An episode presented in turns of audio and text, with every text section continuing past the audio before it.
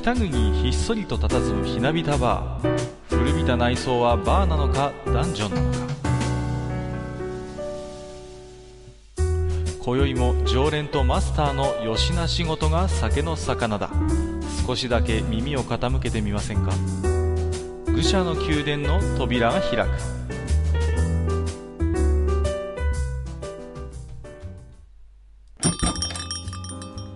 いやマスター今日も来ましたよ。お通しとビール1本で5万円です。どっかで聞いたことあるな。どっかで聞いたことあるでしょ？どっかで聞いたぞ。なんか聞いたことあるでしうん。ょはい。あのー、そうそう、まあ、風の噂と言いますかね、はいはい。ろいろとツイッター周りでも、あのーえ少し耳にしたんですけどもね、い。はいはい。どうも、あのーこのうちの寂れたバーをですね、はい。えーなんか真似しているあのお店があるという、なんか小汚いバーができたっていう話だ。言ってましたね、なんか、はい。ありましたね、そうそうそう、私もね、こっそり入店して聞いてきたんですけどね、はいはい。なんだかね、うちと違って綺麗どころもいるなんてことでね、そうですね。うん、もう、これじゃね、うち商売上がったりなんですよ。本当ですよ。うん、みんなお客さん取られちゃうから。訴えるぞ 本当にね、もうね、いやー、だけどね、ありがたいですね。いやー、ありがたいですよ。ねもう。びっしました。はい。まあ、あの、閣下の方もね、はい、はい。あの、ツイッターでつぶやかれてるんで、えええええあの、まあ、うちのリスナーさんだと知ってる方が、まあ、大半だとは思いますけどね。えはいはいはまあ、あの、グダグダゲームラジオさんっい。そうていうね、ですね。はい。もう老舗中の老舗のね、いや、本当ですよ。うんね、僕らがもう足元にも及ばないようなね、いやいや、全くです。もう実績もたくさんあって、しかも、もう放送回数も250回ですよ。そうそうそう。ね。もう、だってかれこれ8年ぐらいやってますからね。そうそうそうそう、うんそんなところがね、うんまあ我々の、その、まあ古びたバーをね、うん。まあちょっと、あの、まあパ、パ、パ、パ、パ、あの、まあ、なんて言うんですよ、オマージュしていただいて、なんか今はい引っかかりましたけど、大丈夫ですよ。はい、はい、うんうんうん。オマージュしていただいてね、はいはい。なんか小汚いバーだなんて言ってね、いや、もう謙遜ですからはい、やっていね。ただいて、もうね、いやー、もうね、本当にびっくりしましたけれども、でもね、、さすがですよね。うんうんうん。もうね、あの入りはね、面白くってしょうがない。そうなんですよ。うまいんですよね。い。うまいですよね、ちょっとあ本のね、気だるい感じも含めて面白い。うんうんうん。うん。そしてあの、なんかね、、マスター不慣れだからみたいなね。そうそうそう。不慣れだけど住み込みでやってるからみたいな、長いからみたいなね。もうあのくだりがね、面白くてしょうがないですよ本ね。当にね、もう、なんていうんですか、やっぱりね、ベテランの味なんですよ。ですねう。ん、やっぱりやりとりがね、本当によどみなくってね、小気味いい感じでね。まあ、そんなところにね、ああやって切っていただけるのはね、本当にありがたいことでね。本当ありがたいばっかりですね。うん、まあ、うん最近はね、でも本当に、はいグダグダゲームラジオさん以外にもね、いろいろと、はい例えば、オルネポさんとかでもね、はいよくご紹介いただいてましてねい。、そうですよね。うんありがたいことです。本当にね、いや、うん私がね、嬉しいのは、やっぱりグダラジさんもね、はいオルネポさんも結構ね、自分のポッドキャストやる前から聞いてたりした番組だったんでね、はいはい。うん、グダラジさんなんかはそれこそね、うーん、昔ね、よく覚えてる回だとね、うんまあ、大人気ポッドキャストで狭くて浅いやつらっていうのがあるんではいはいはい。よくランキングにも出てるそうとこですよそうそうね。。あそこね、中野浦さんとね、はい。あのースタローン、シルベスター・スタローンのね、エクスペンダブルズっていう映画をね、語ってる回がありましてね。ははははうん、あれがすごい面白くてね。あ、そうですか。うん、はいまあ、それ以外にもいろいろと、やっぱり自分に興味のある分野にね、結構、はいうんうん、あの、関連した内容が多いもんですからね、はいはい。拝聴してますしね。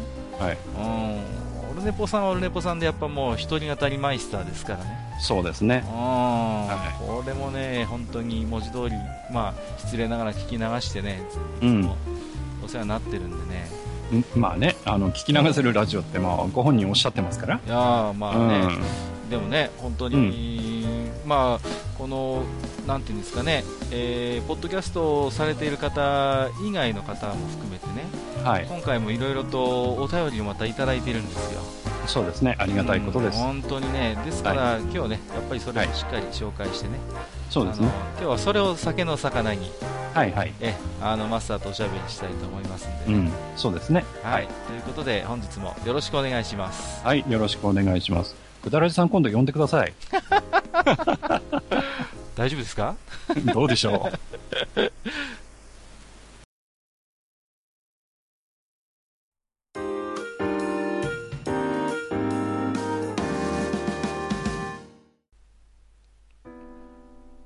それではね、う。はいはい。早速、えーハッシュタグ愚者の宮殿にいただいたメッセージから、はいはいえーご紹介していきたいと思いますけれども、はい。はい、えー、ポコタンさんいただいてますよ。はい。ありがとうございます。ありがとうございます。えー静岡から TBS と文化放送の深夜放送が聞きたくて、えーうんラジカセのアンテナを強化すべく、ループアンテナを自作してました。ということでね。はいはいはい。そうそう。確か以前も、ポコタンさんからいただいてましてね。うん。あのーやっぱりその、なんか微妙な地域らしいんですよね、なんかね。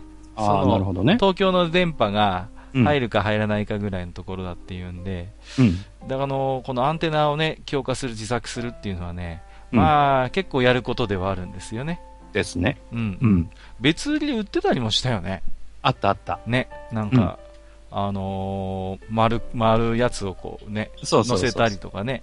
そう。で、巻けば巻くほどね、感度上がるっつってね。そうそうそうそう。うんうんう。うんうんんテレビでもありましたよね。なんか三、なんていうの ?3 本ぐらいビャーってこう、うんうんうんうん。放射線、なんか昔のアンテナテレビっていうんですか？うん、あの、室内アンテナってやつね。そうそうそうそう。よくあれね、昔のテレビには乗っけてたりしましたよね。うん。そうそうそう。んね、外にアンテナ立てるとさ、うんうんうん。ほら、NHK さんが来るからね。そうそうそうそう。うん。だから、その、なんだ？あの、室内アンテナでやってんだ、なんていううんうん人もね、うん中にはいたかもしれませんけど。そうですね。う。うんん。まあ、これをご存知の方は確実に30代以上かなという気うがするん。でんでも、ね、まあ、結構やられてる方はいるかもしれませんけどね。そうですね。う。んえっ、と、まあ今はね、はいあの、ラジコプレミアムでしたっけ、うんうんうん。あれがあるから、まあ若干お金はかかるけど、はいはい。プレラジコプレミアムに加入しちゃえば、ローカル放送でも何でもネット経由でもうバンバン、あの、アンテナなしで聞けちゃうんでね。そうですね。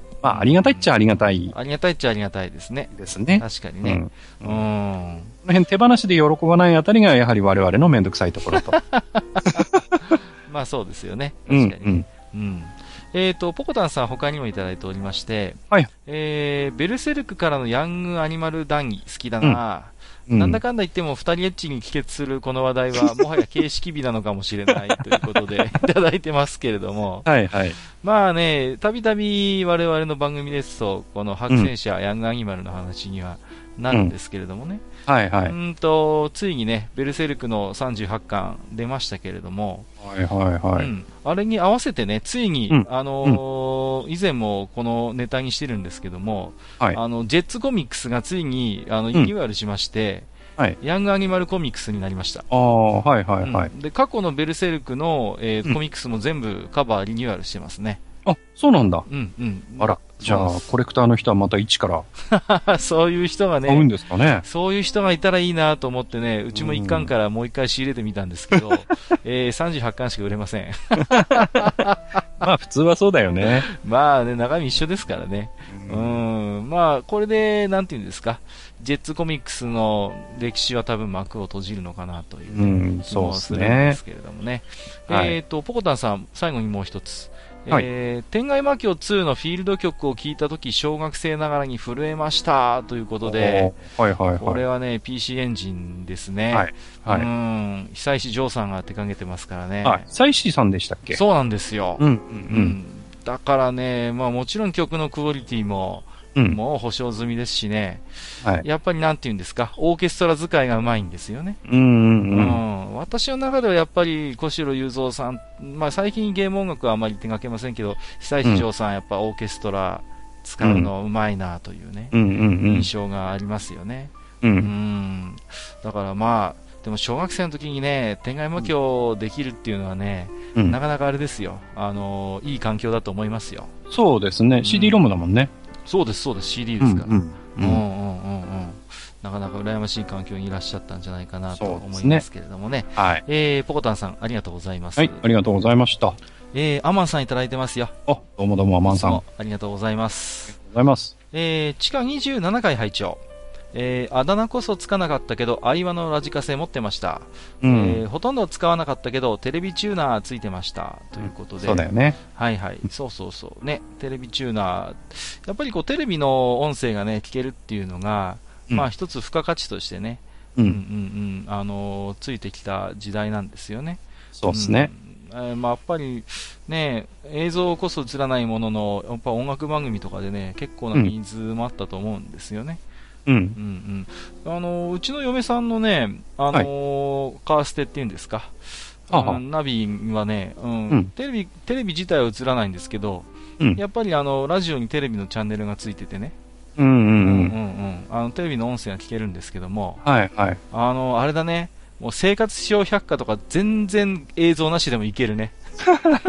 まあ、あれはね、うん。あれは和芸の、そうそうそう、うん和芸の番組は本当に、うん、映像なしでも楽しめるわと思ってね。うん。まあ、それはそうですね。うんうん意外と今でもニーズがあるのかもしれませんけれどもね。うん、そうですね。はい。えまあー最近の焦点はちょっと映像ないと厳しいかな。ああ、そうですね。うん。割とビジュアル芸というか、まあ、あの、じいさま方が飛んだり跳ねたりしてますからね。そうそうそうそうそう。話とかやってるからね。そうそうそうそう。まあ、あれは本当テレビならではという感じもはいしないでもないですけどね。はいはい。山田くんが座布団取り上げるときにたまに後ろが蹴っ飛ばしたりしてますからね。うん、やってますね。ああいうのはね、映像見ないとわかりませんけど。わかんないよね。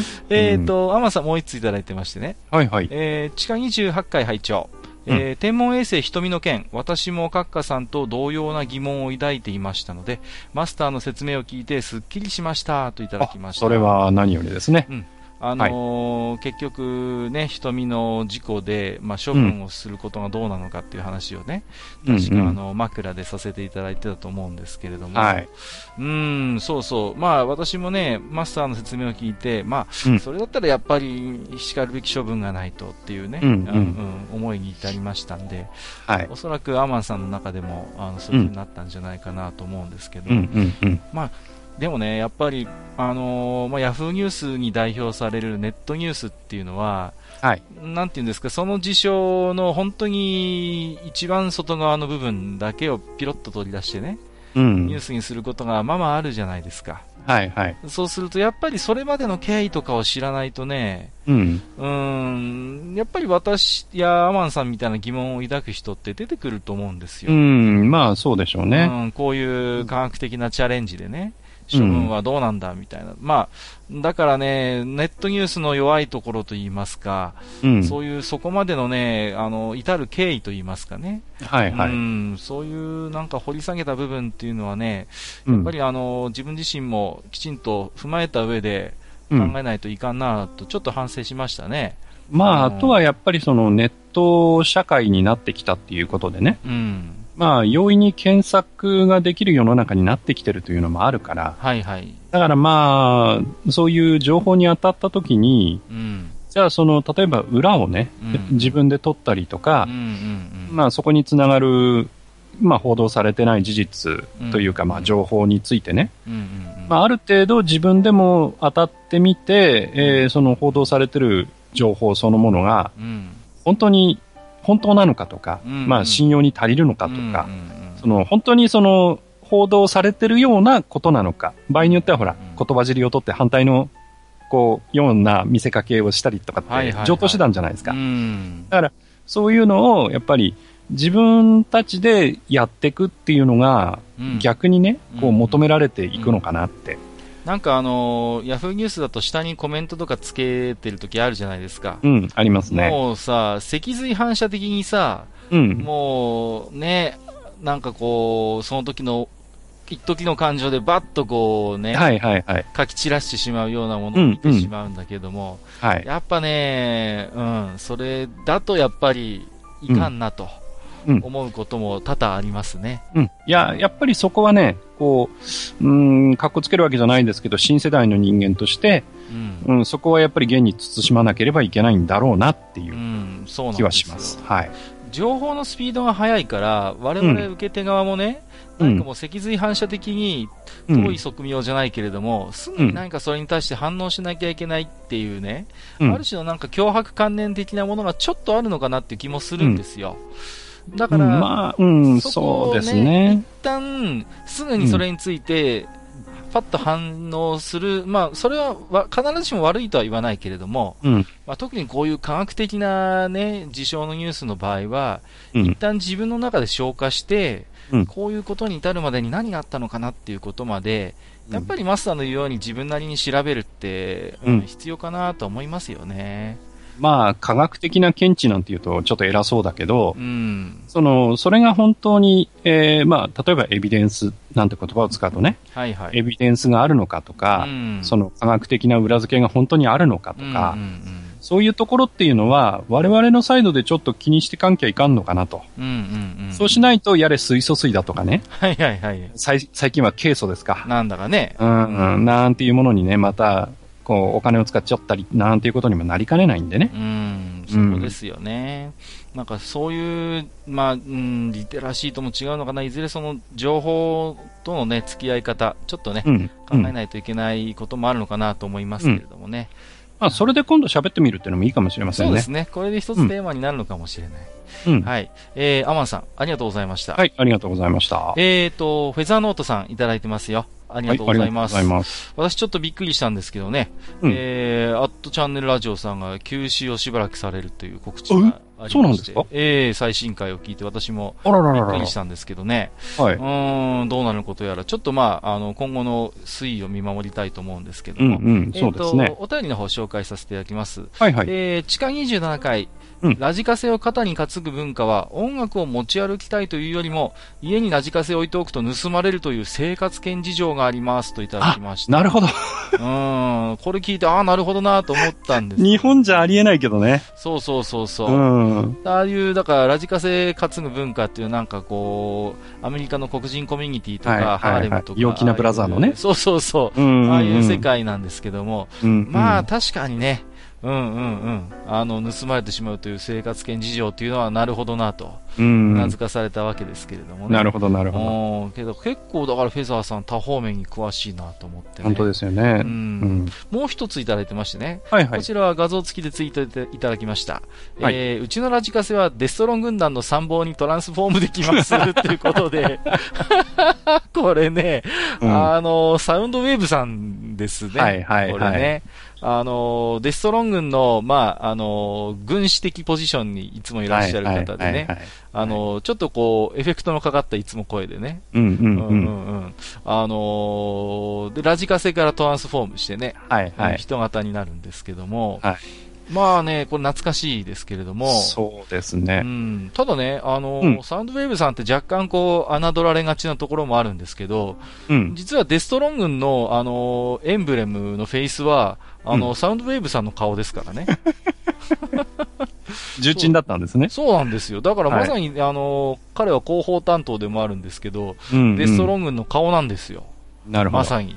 はい、ですからね、あのー、意外とあの重要なポジションですよということでね、うんうんうん、まあ、本、当、フェザーさんも物持ちがいいなというね。本当ですね。えー、で、まあ、僕もね、フェザーさんに直接あの、まあ、リプライというかリツイートしたんですけど、はいはい、どうもね、うん、この、この、まあ、絵を見たときにね、なぜかステ、はい、ステカセキングっていう言葉がね、頭に浮かびましてね。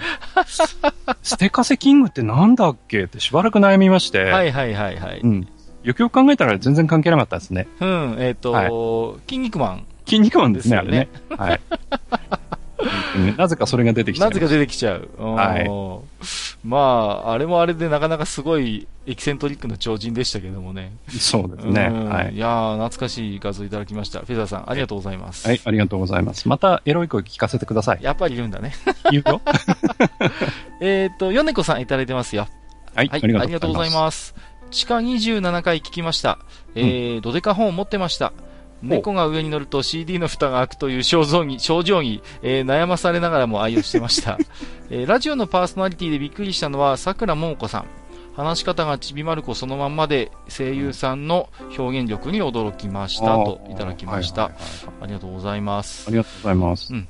割とやっぱりドデカ本はね、お持ちの方、結構いらっしゃいますよね。まあ、ソニーだしね。うん、ベストセラーになったね、ラジカセですし、猫の上に乗ると蓋が開くっていうのはね、また そうそうそう、ドデカ本ってね、基本的に、あの、上の一番真ん中にでーんとこう CD の時があるんでね、はい、はい、そうそう、ポチッとボタンを押すとね、開いちゃうんですよね。うん、うん、うん。うん。わかります。そう。桜桃子さん。はね、なかなか、うん、あの、お顔はお出しにならないん。ですけれども、うん、あの、ラジオはね、割とご出演の経験がありましてね、はい、確かにね、はい、あのー、似てるん。ですよね。まるちゃん。の声に。うん。うん。あの、口癖というかね、少し間も含めてね、うん。うん、いやー、本当によく似てるん。で、まあ、だからそう考えればね、あの、たらこさんでしたっけ？声優さんとかね。はいはいはい。うんうん。さすがだなというのは私も米子さんと同様に思いますけれどもね。はい、ちびまる子ちゃんの声優さんって言えばね、最近ちょっと残念な話題が。ああ、お姉ちゃんの方ですか。はい、水谷優子さんがね、ままだまだ若いのにちょっとね。そうなんですよね。なんかやっぱり、どうしてもね、馴染みのあるそういうお声の方がお亡くなりになってしまうというのはね。楽しいですよね。本当に、うん、なんとも言えない喪失感がありますけれどもね。はい、えっ、ー、と、米子さん、ありがとうございました。はい、ありがとうございます。えー、翔さん、いただいておりますよ。はい、ありがとうございます。ありがとうございます。えっ、ー、と、地下27階拝聴ネット検索してかろうじて見つけた CSD MD10 は愛用していました。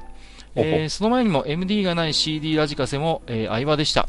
うん、えー、その後、3CD チェンジャーなる複数枚の CD を入れられるコンポになりましたが、点々点ということで。はい、ありがとうございます。割とだからね、あの、うん、相場は本当にラジカセの世界では本当に、うんもう、あの、確固たる地位を占めるメーカーでしたからね。本当ですよね。うんうんうん。うんうんうん。何も、あの、恥じることはない。ということで、うんうんうん、えっ、ー、と、聖子さんでしたっけ？どなたでしたっけ？なんかおっしゃってましたけどもね。はいはいはい、なんか、愛わってつけられたってね。そうそうそうそうそうそう、うん、ね。まあ、あの、画像もね、つけていただいてるんですけれどもね。うん、可愛らしい。可愛らしいデザインでね。うんうん、あのー、やっぱりこう、愛着が湧くんですよね。このラジカセっていうのはね。はい。うん。で、なんていうんですかね。ただ、やっぱり、だんだん使わなくなってってしまって、うん、うんうん、どこに入ったっけとか、いつの間にか捨てちゃったなんて方も多いんですけど、はい。割と今またこの古いラジカセのブームといいますかね。はい。うんうんうん。また来てるんですよね。うん、うん。で、結構メーカーサイドも、割とレトロなデザインのラジカセをあえてね、あの、うん、再び発売したりなんてこともあるみたいですのでね。はい。うんうん。で、まあ、あとはここ10年、20年、そのいわゆるソフトウェア側のこう、新規軸がないっていうのも影響してるみたいですね。まあ、そうですね。まあ、要は MD 以降、基本的にそういう物理的な媒体といいますか。うん、シリコンオーディオになっちゃいましたからね。そうなんですよ。うん。ですから、まあそういう意味で言えば、まあ MD の機能っていうのはある種もう完成したということで。うん。うん、うん、うんだからまあ、過去のそういう CD、MD を聞くんだったら、やっぱラジカセが1台ぐらいあると何かと便利というのもあるのかもしれません、ね、そうですね。はい。うん、えー、翔さん続きがございましてね。はいはい。えー、そのコンポはビクター製です。うん、えー、地元の電化製品を扱う小さな商店で、誕生日プレゼントとして祖父母に買ってもらった記憶が思い起こされました。はい、えー、しばらくして愛話の名を聞かなくなったと思ったら、デジタル化の波に乗り切れず、ソニーに吸収合併されていたんですね。ということで、いただいております。はいうん、えっ、ー、と、まあそうですね。今はまあ、アイワというブランドがね、もうなくなってしまってるんですけれどもね。うん、うん、うん。あの、うちのね、まあ、はい、僕じゃなくて嫁なんですけど、はいはい。あの、実はこの3枚 CD の入るコンポっていうのを、実はつい最近まで持ってまして。そうなんですか。はい。はい、で、まあ、あの、独身、嫁が独身時代から、まあ、うん、あの、買ってね、自分で買って愛用してたものなんですけど、はいはい、まあ最近ちょっとね、あまり使わなくなってしまったということもあって、うん、まあ、この間ね、ちょっと、うん、あのー、まあ、ハードオフの方に持って行ってしまいまして。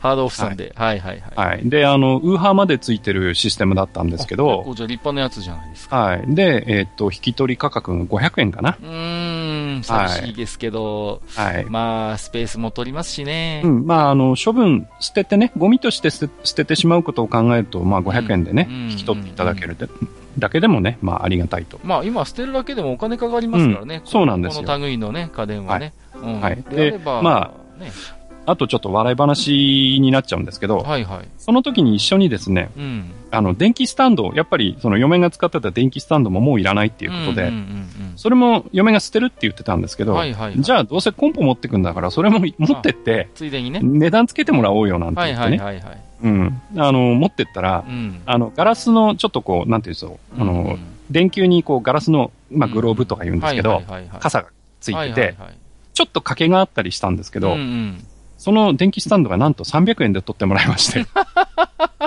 コンポと変わんねえじゃんっていうね。すごいですね。まあ、意外とスタンド人気あったね、なんていう話を。はい、やっぱりね、あれば便利なものですしね。はい、うん、まあ。まあまあ、そんなことがね、ありました。えー、まあでもそうやってね、買い取ってもらえれば誰かがまたね、再利用で使うかもしれませんからね。はいそうなんですよ。だから、まあ、捨ててしまうと単なるゴミになっちゃいますけどね。うんうんうん、まあ、リサイクルの一環ということで。そうですね。いいと思いますね。僕はこの前びっくりしたのはね、なんだっけな、あの、NHK スペシャルかなんかで、うん、あの、アフリカのね、あの、奥地の民族を訪ねるみたいな番組がやってましてね。はいはい。で、なんかいろいろその、文化とかを紹介する番組があったんですけど、うん、なんかね、あのー、それで、まあまだ本当に、まあこう言っちゃなんですけど、質素な家なんですよね。何かこう、はい、土を塗り固めたような家で。はいはい。で、オタク訪問なんてで入ってみたら、中に、うん、あの、パナソニックのラジカセがデーンと置いてあって。電気来てんじゃんそうそうそうそうそう、うん、流れ流れてここまで来たかみたいなね。うん、おなんかそれを見てびっくりしましたけどもね。結構ね、あの、なんか山奥の村行ってんのになんか T シャツ着てたりとかありますよね。そうそうそうそう、ありますよね。うん、うん、面白いなと思うんですけどね。はい。うん、その時の子供が着てる T シャツがね、メトロポリスって書いてあったんですけどね。いやー、な、なんだろうな、まあ、別にそのことを馬鹿にするしないじゃもちろんないんだけれども、うんうん、なんかそのある種のアンバランスさが妙に面白くてね、はい、うん、印象に残りましたけれどもね、はい、すみません、脱線しちゃいましたけども、いえいええー、翔さん、はい、ありがとうございました。はい、ありがとうございました。えっ、ー、と、狭間ゆっちさんいただいてますよ。はい、ありがとうございます。えー、地下27階拝聴ラジカセ文化、懐かしいな。本流のラジカセ話からは離れるけど、カセットテープを入れるケースを思い出した。えー、なんでか知らんけど、キャビンとかラークなんかのタバコの銘柄デザインだったやつということで。あった、あった。ね、画像もいただいてるんですけどあったよ、これ。これ懐かしいですね。うん、ありました、ありました。そうそうそうなんだろうね。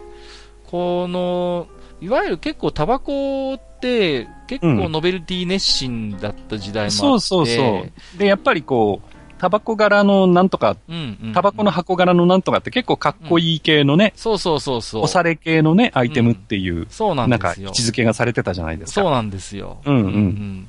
ねだって、当時は CM でも堂々とタバコの CM もやってましたしね。そうそうそうそう。うん、まあ、やっぱりね、あと、タバコのやっぱデザインって、うん、洗練されてかっこいいものも多かったですよね。うん、そうですね。今でこそもう堂々となんか健康リスクのね、うん、あの、注意書きがバーンってこう、で、ね、必ずつけなきゃいけないことになってしまったから。そうそう、あれ無粋なんだよね。うん、僕もね、まあ、わかるんですけど、うん、あれね、やっぱり私もどっちかというと、あの、無粋だなと思いますね。うん、うん、だって、ね、ね、わざわざそんなか、あの箱に書かなくてもっていうね。うん。うん。そうそう。なんかやっぱりほら、子供の頃よく私もね、親父に頼まれてタバコ買いに行かされましたけどね、うん、やっぱこのタバコのデザインってなんか大人な雰囲気でみんな好きだったな、うん、うんでさ、このタバコのさ、うん、まあ当時はあのハードケースじゃなくてソフトケースが多かったから、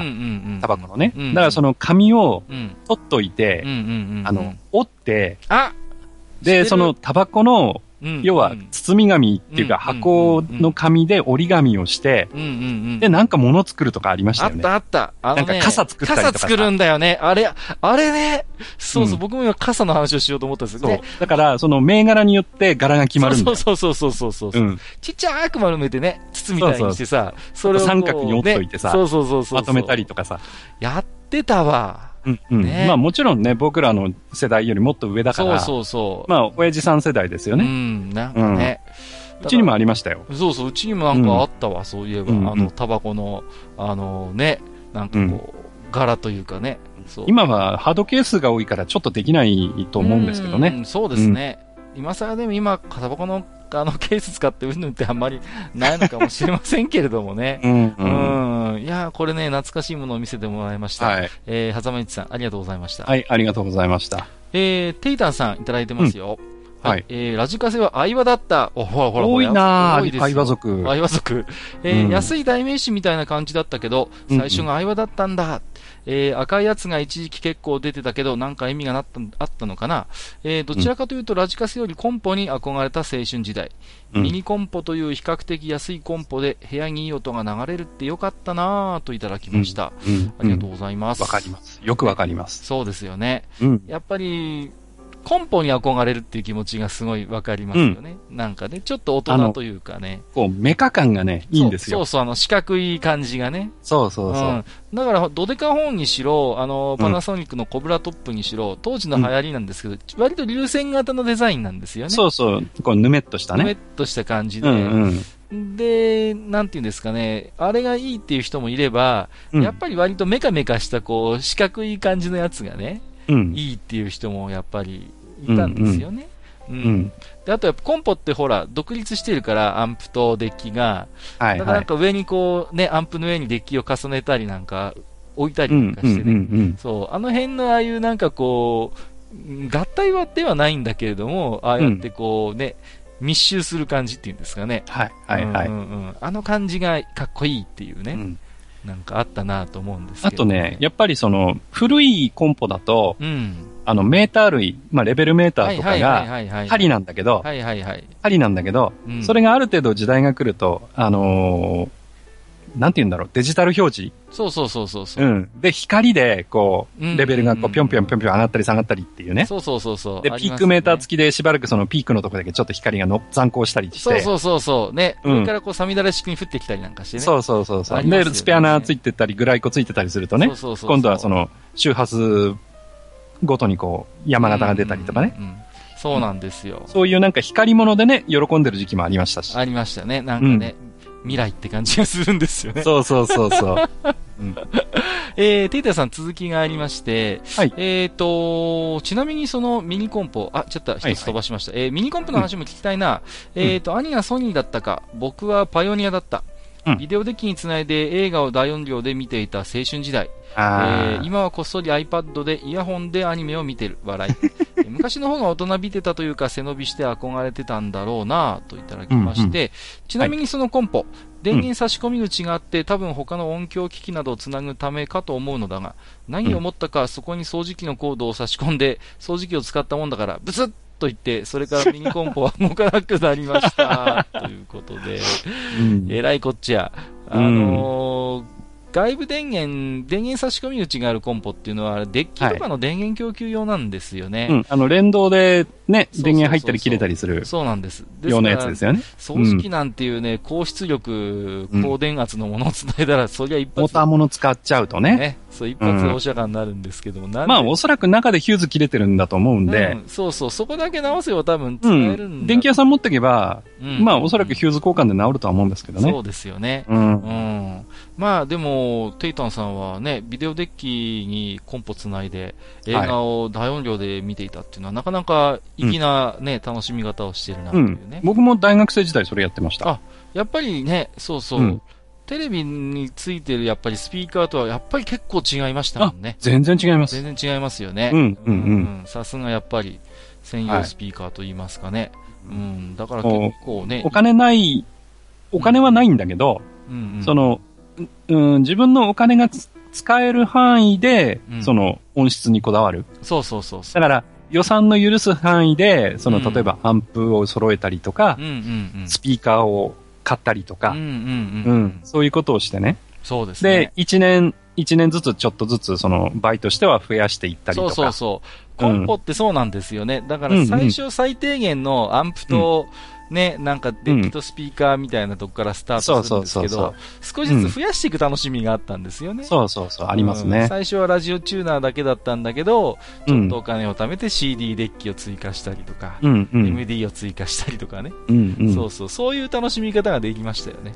はい。うんうんうんうん。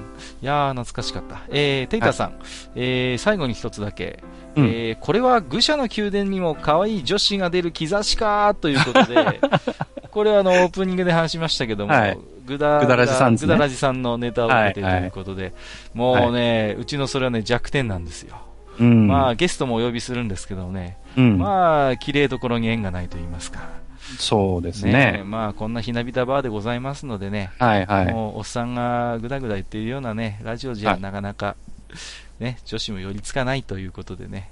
今度、あれしてみますかあの、ツイッターあたりで、はいはい。あの、この番組に、あの、出てやってもいいぞっていう人をちょっと募集してみましょうか。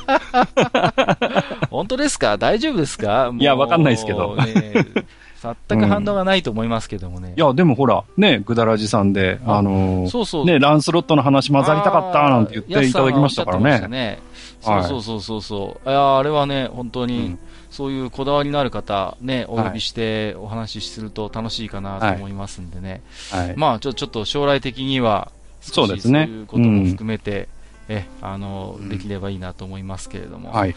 えっ、ー、と、テイタイさん、ありがとうございました。はい、ありがとうございます。ジンさん、いただいてますよ。はいはい。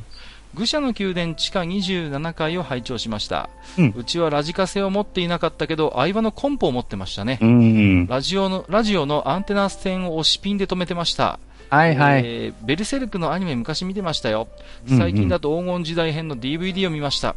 うん、ベルセルク無双のゲームが出るみたいですよ。ということで、いただきました。はい、はい、はい、ありがとうございます。はい、ありがとうございます。ね、ラジオのアンテナ線ね、あの、いわゆる本当にただの、あの、要は、ケーブルですから、うん、こうよくピンとかで止めて固定しておくっていうのをよくやるんですよね。うん、あれ、FM のやつかな？あの T 字型になっててさ。そうそうそうそうそう。うん。で、こう、両脇をこう、それこそ画鋲とかで止めてさ。うんうん、そうそうそう、画鋲で止めたりするんですよね。うん、で、えっ、ー、と、アンテナこっち向きだからこっちの面に貼ればいいやとかね。うんうんうん。そうなんですよ。なんかね、うちにあったコンポはね、日によって調子が変わるっていうんですかね。もう割とこのね、貼り付けるところで頻繁に変えないといけないっていうね。うん、うん。妙な苦労した記憶がありますけれどもね。はい。うん。まあ、ベルセルクはね、まあ、また再びアニメにもなりますしね。そうですね。うん、ゲームも出るということで、いろいろと、うんうん、このね、今年の下半期は何かと話題になりそうな、うん、えー、コンテンツかなと思います、ね、そうですね。うん。うん、また無双は合うよね、ベルセルクには。そうそうそうそう。無双は合うと思いますよ、あのベルセルクの世界観には。うん、うん、うんうんうんもうね、ぴったりなんじゃないですか。はい。うん、ベルセルクとかとキングダムも合いそうだけどね。はい下手にガンダムなんかで作るよりずっと合いますよね。合うと思いますよ。うん。うんうんうん。だからね、これは本当にまさにぴったりだなという気がしますけれどもね。うん、ですね。はい。むしろもう、無双シリーズが出る前からベルセルクは無双シリーズみたいなことを漫画でやってたからね。まあね。うん。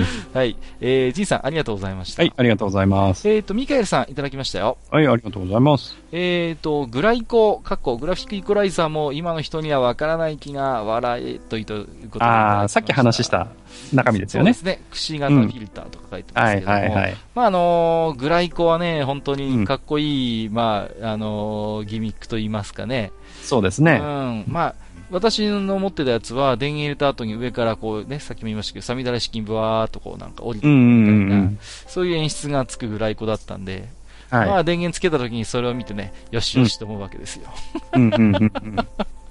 最近だとあれかな、その、コンポとか、その、家で使うものより、うん、あの、カーステ？はいはいはいはい、うん、の方が、案外そういうグライコとかの文化がまだ残ってるかもしれないですね。ありますね。確かにね。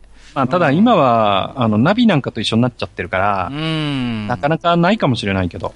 まあ、でもやっぱりなんかね、グライコンが動いてると、なんか仕事してんなっていう感じになるし、たまにほら、スピーカー側がなんかこうトラブってたり、電源入ってない時って、はい、ほら、あの、グライコンが動いてるけど、音が鳴らないっていうことで、うん、なんかこう、ね、あ、これはスピーカーの方だなって、なんとなく分かったりもしたじゃないですか。うんうんうん、まあ、私はもう、あの、それぐらいしか、あの、普段は役に立ってませんでしたけれども、ちゃんとあれ見る人が見れば、ちゃんと情報としてなんかあるのかなっていう気もするんでしょう、ね、やっぱりあれですよね、こう、自分でこうこだわって音質を作り上げていくときに、うんうん、例えばもうちょっと高音欲しいなとか、低音欲しいなとかっていうのを、うんうん、まあそれこそグライコでね、こう、うんうんうん、調整していくときに、あ、このぐらいのレベルでどうだろうとかっていうのには、まあ一応役には立つんだけど。そうですね。うん。あ自己満の世界ですけどね。そうですね。うん、まあ素人が使う分には。はい。えー、ということで、もう一ついただいてましたね、三上さん。はいはい。えー、CD シングルはゲームキューブのディスクって言えば大きさはピンとくるキッズも多いかと。かっこ多いか？みたいな。多いか？うん。いや、まず、まず、キューブ、ゲームキューブがわかんないんじゃない？そうそうそうそう。ゲームキューブをご存知ない可能性もありますからね。はい。うん。だって、任天堂のさ、ゲームハードとしてはさ、うん。短命な方じゃないですか？そうだと思いますよ。うん。うん、本当に。えっ、ー、と、64の後ですか？そうですね。ですよね。64より短命じゃなかろうか？うん、いや、あの、ちゃんとデータ取ってないですけど。うん、なんかね、いや、名作ソフトはいくつかもちろん挙げられるんですけど、うん、そんなに息の長いハードではなかったかなという気をちょっとやっぱしますよね。うん、ゲームキューブ、えー、っと、自分が今思い出せるのはバイオハザードぐらいですね。ああ、はいはいはいはい。はいまあ、プレステのイメージが強い方もいるでしょうけれどもね。うん、えっ、ー、と、何でしたっけ？コードベロニカはいはいはい。でしたっけ？そうですね。うん、うん、うんうんそうですね。まあ、CD シングルっていうことで、うん、まあ、なかなか、そうですね。他にでも例えようがあるかっていうとなかなかないんだよな。うん。ね、あの、うん、細長い、あの、ジャケットに入っててね。はい。で、あの、なんていうんですか、網っていうか、こう、四角いね、なんかこう、うんうん、プラスチックの部分を、パキッとね。パキッと折って、はいはいはい。でも、なんかもったいなくて大体パキッと折らないんだよね、みんなね。うん、そうそうそう。長いまんまね。長いまんまね。そうそうそうそう。結構あの、レコード屋さんでさ、うん、あの、折った時に、しまうあの、外側のプラスチックケースと、折らないで、そのままこう入れるスリーブと、うんうんうん、結構売ってましたよね。売ってた売ってた。うん。うん、そうそう。あの、CD も、あの、いわゆるアルバム型のスリーブも売ってたし、うんうんうん、ありました。シングル型のスリーブも売ってて、それはそれは大切に保管したものですよ。そうですよね。うん、やっぱりね、安い買い物じゃなかったんでね、CD はね。あとさ、あの、CD って言っても音楽じゃなくてゲームの方なんだけど、はいはい。あの、ゲーム屋さんでさ、うんうんうん、あの、CD ケースに入れるあの、クッションみたいなのくれなかった？あったあったあった。ありましたありました。あの CD ケースの中に挟めてさ。そうそうそうそうそう。うん、ありましたね。で、なんかこう、店の名前ちょっと書いてあったりしてさ。そうそうそうそう。なんかね、ちょっとこう、そこでちょっと個性出すんですよね。そうそうそううん。懐かしいですね。まあ、あのー、ディスクシステム、ちょっと8変わりますけど、あの、はい、ファミコンディスクシステムも、なんかあの、中にこう、紙の、紙のケースありましたよね。ちょっと丈夫な紙のこうね、はいはいはい。ありました、ありました。ああいうなんか保護系のものっていうんですかね。うんうんうん。いろいろあったなぁなんてことをね、うん、今思い出しましたけれどもね。はい。えー、ミカエルさん、ありがとうございました。はい、ありがとうございました。えっ、ー、と、アニアとドラクエ10さんいただいておりますよ。はいはい、えー、ラジカセ会聞いて自分の過去を調べてみた、うん、それぞれに思い入れあるけど2台目のスピーカー離れるやつは今見てもかっこいいレタリングとかオートリバースとか懐かしすぎですよということでいただきました。はい、ありがとうございます。はいはい、ね、これあのさ3枚ほどご像いただいてるんですけどね。はい。うん、ナショナルの F33 ですよ。これはね。赤いやつね。赤いやつね。これは流行ったんですよね。うんもう、ね、なんかこの頃のね、なんかこう、ラジカセでとにかく赤かったっていうね、うんうんうん、イメージがあるんですけど。そうそう、山陽から始まったと思うんだけどね。そうそうそう。この間も話しましたよね。そうそう、この話はね、しました。うん、しましたね、で、そうなんですよ。この系譜の中に、まあ、いろいろ尖ったものも出てきてね、トリプルデッキとかも出てきたりなんかして、いわゆるまあ、はい。はい、なんていうんですかね、あの、ラジカセがこう、ポップなアイテムにこう変身する過程の中で出てきた流れなんですよね。うん、はい。うん。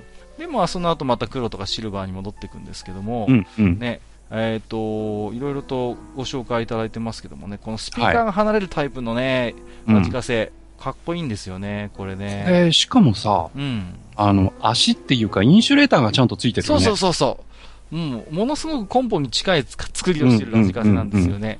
これ結構本格的な作りですよ。ですよ。うん、インシュレーターがついてるってのはもうなんか本格派っぽいじゃないですか。そうそう、それだけでね。うん、そうなんですよ。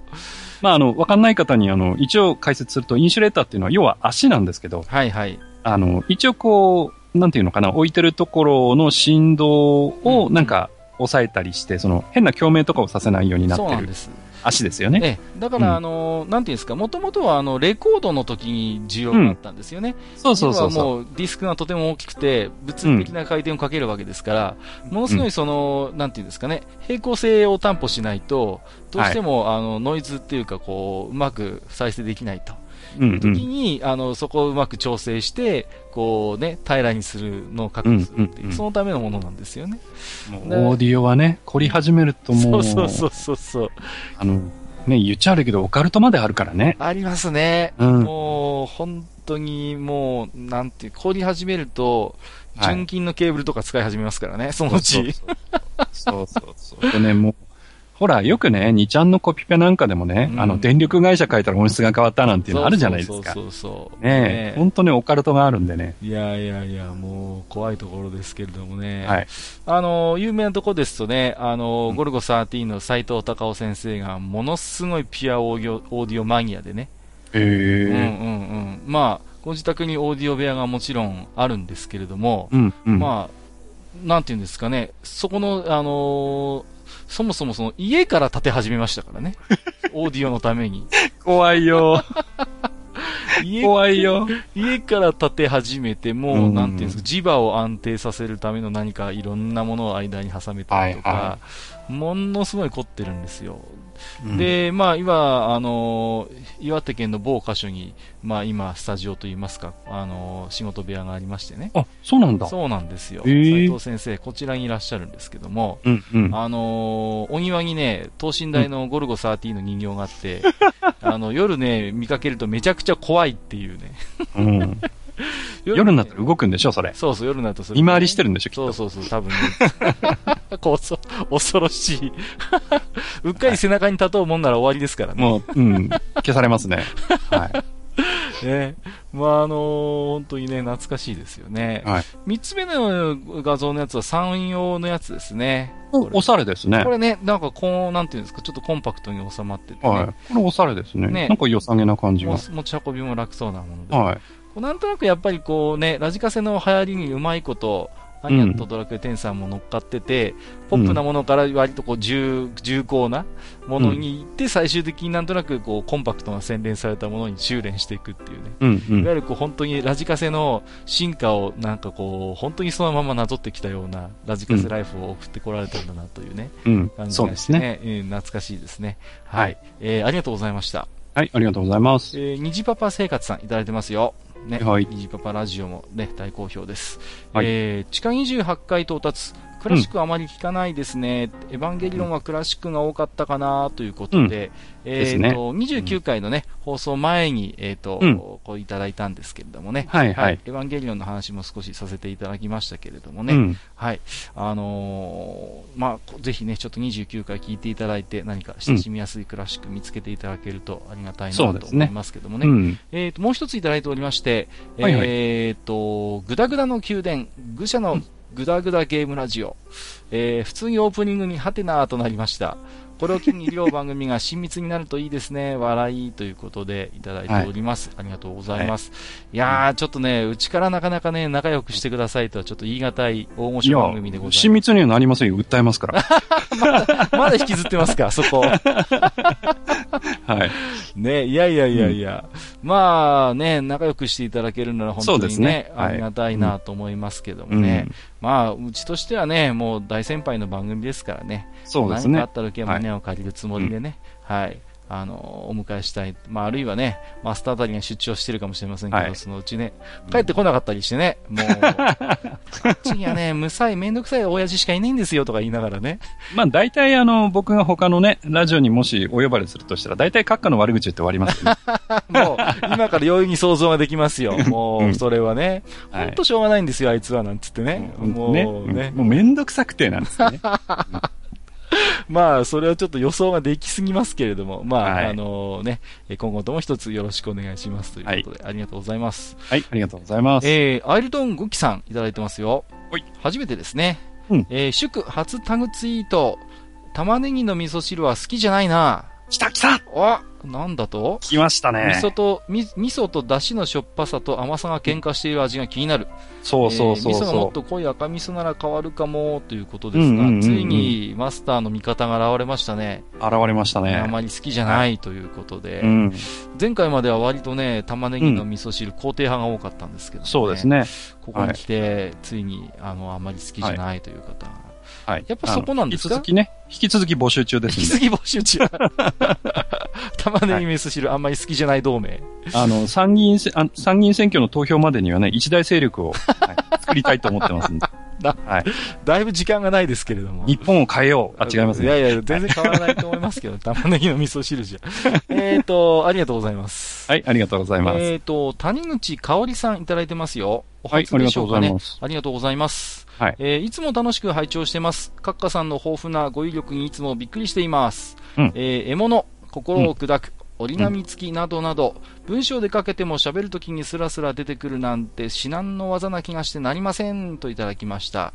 はい、ずいぶん持ち上げていただきましたね。いやね、だいぶ、あの、谷口さんには事前に、あの、ビール券を渡しておきましたので、その効果が出た 仕込み会 いや、そんなことないんですけども。いや、ちょっと照れくさいですね。ありがとうございます。はい、まあ、うん、なんて言うんですかね。私も、でも、こう、持って回った言い方がね、うん、少々鼻につくなと自分でも反省してるんですけれども、はい、まあ、どうしても普段ね、物書く仕事をしてるもんですからね、はい、なんとなくそれがこう、喋り言葉にも出てくるのかなというね、うん、うん、ところはあるかなと思うんですよ。まあ、あと、あれだよね。やっぱり、その、もともとこのポッドキャストを始めたいきさつがね、うんうん、やっぱりこう自分の思ってることを、まあ世間に対して、こう広くこう出したいっていうところがあって、そうですね、でそこにはね、やっぱり我らなりのその面倒くさい理屈っぽいところがあるわけじゃないですか。まあもちろんそうですね。うん。で、そうなると、やっぱりそういうね、あの、面倒くせえ言葉が出てきたりとか、うん、そうなんですよね、うん、そういうのはね、どうしても出てくるとは思うんですよ。うん。まあ、なんていうんですかね、やっぱり、いろんなね、まあ、もっともっと分かりやすく喋ることもできるんでしょうけど、うん、まあ、なんか根本的に多分ね、頭が悪いんでしょうね、私はね。もっと分かりやすく言えることをなんかね、わざわざめんどくさい言葉を引っ張り出して喋ったりしてると思うんでね、うん、まあその辺はね、あの、ちょっと、あの、買いかぶりすぎですね。ですので、まあ、あの今後ともまあそのように解釈していただけるんであればそれはありがたいので、そうですね、ろくな人間じゃないですから。いやいや、ちょっと待ってください。そこまで落とさなくてもなと思いますけども。いやいや、まあね、いつも楽しく拝聴、はいはい、拝聴ということでお聞きいただいているということなんでね、はい、そこは本当にもう素直に嬉しいですし、ありがたいので、引き続きよろしくお願いいたします。はい、これからもごひいきによろしくお願いします。えー、ひとりすきさんいただいてますよ。はい、ありがとうございます。ありがとうございます。地下の、えっ、ー、と、愚者の宮殿、えっ、ー、と、地下27階、カセットテープの生産量が年々わずかに増えているというニュースを見ました。い、ま、だに生産してたとは息の長いメディアだ。小さい頃、うん、親父に特撮主題歌集のテープを買ってもらって、カーステで聞いてたな。過去、我が家にはラジカセがなかった、てんてんてん泣きということで、はい、いただきましたけれども、そうそうそう、これはね、私も見ましたよ、ニュースを。うんうん、カセットテープは今ね、増えてるんですよね、うん、生産量が。うん。なんで使うんだろう？まあ、あのね、あのー、一つにはやっぱりご年配の方が増えてきて、ああ、そうかそうか。うん。で、やっぱりその、はい、カセットテープをやっぱ長年愛用してた方々が、うん、やっぱりある程度お金と時間に余裕が出てきて、うんうん、またあのー、利用していると。うん、あのー、演歌とか歌謡曲を売っているような CD ショップとか行くと、はい、かなり出てるもんね。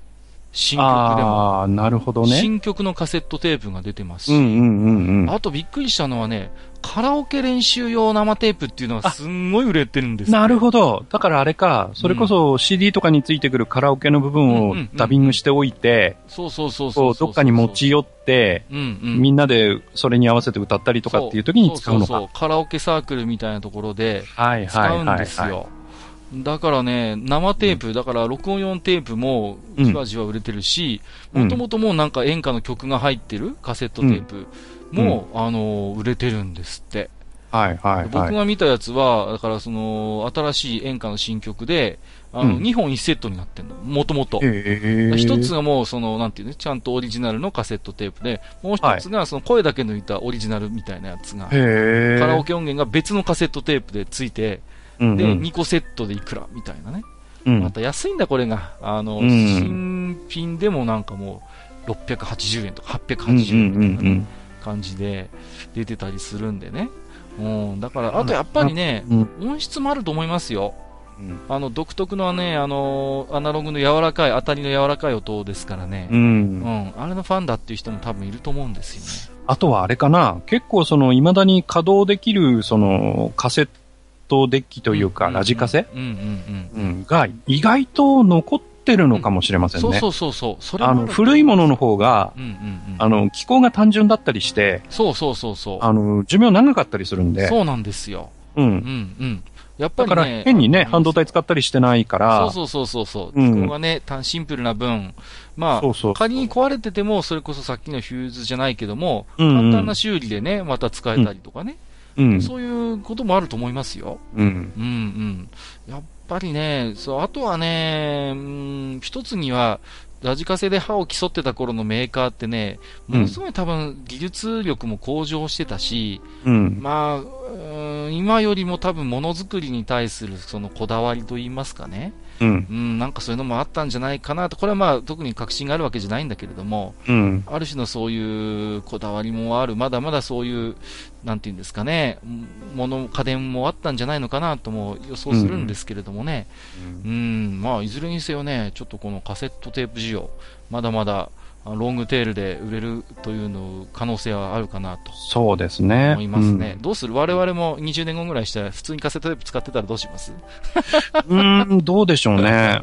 でもねフロッピーですらもう消えてきてるからね。そうなんですよね。そうそうそうそう、うん、この前私部屋の掃除しててフロッピーにしちゃ随分なんかごついなっていうあの、うん、ドライブが出てきてねジップですか？5分ぐらい考えてたんですよ。はい。で、ジップじゃないですよ。はい、あのー、そこで、ようやく5分後に思い出したのが MO でした。あ、MO の方か。そうなんです。MO のドライブを見つけましてね。うん。そうそうそう。なんだっけなってね、5分思い出すのかかりましたけどもね。うん、まあ、いろんなところでね、そのいろんな企画のメディアができるっていうのは、こう、いろんなところで、こう、繰り返して起きてますよね。そうなんですよね。うん、そうそうそうそう。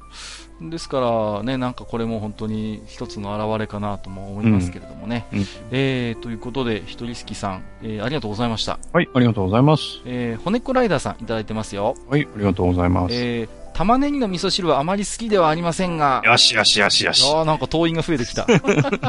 えー、さつまいも入れるよりはマシだと思います。ああ、なるほど。さつまいも入れると変に甘くなるので、味噌汁らしさが崩れると言いますか。うん、個人的ベストはわかめと豆腐ですね、ということでいただきました。ああ、いいですね。ね、うん、わかめとお豆腐は本当にザ定番という感じで、ね、いいですね、うん、さつまいもはなんか割とね、入れる地域もあるとは聞くんですけれども、うん、うんなんかなんか別の料理になっちゃいそうな気がしてね、うん、なんだかね、うん私もあんまり普段は入れないかなと思うんですよね。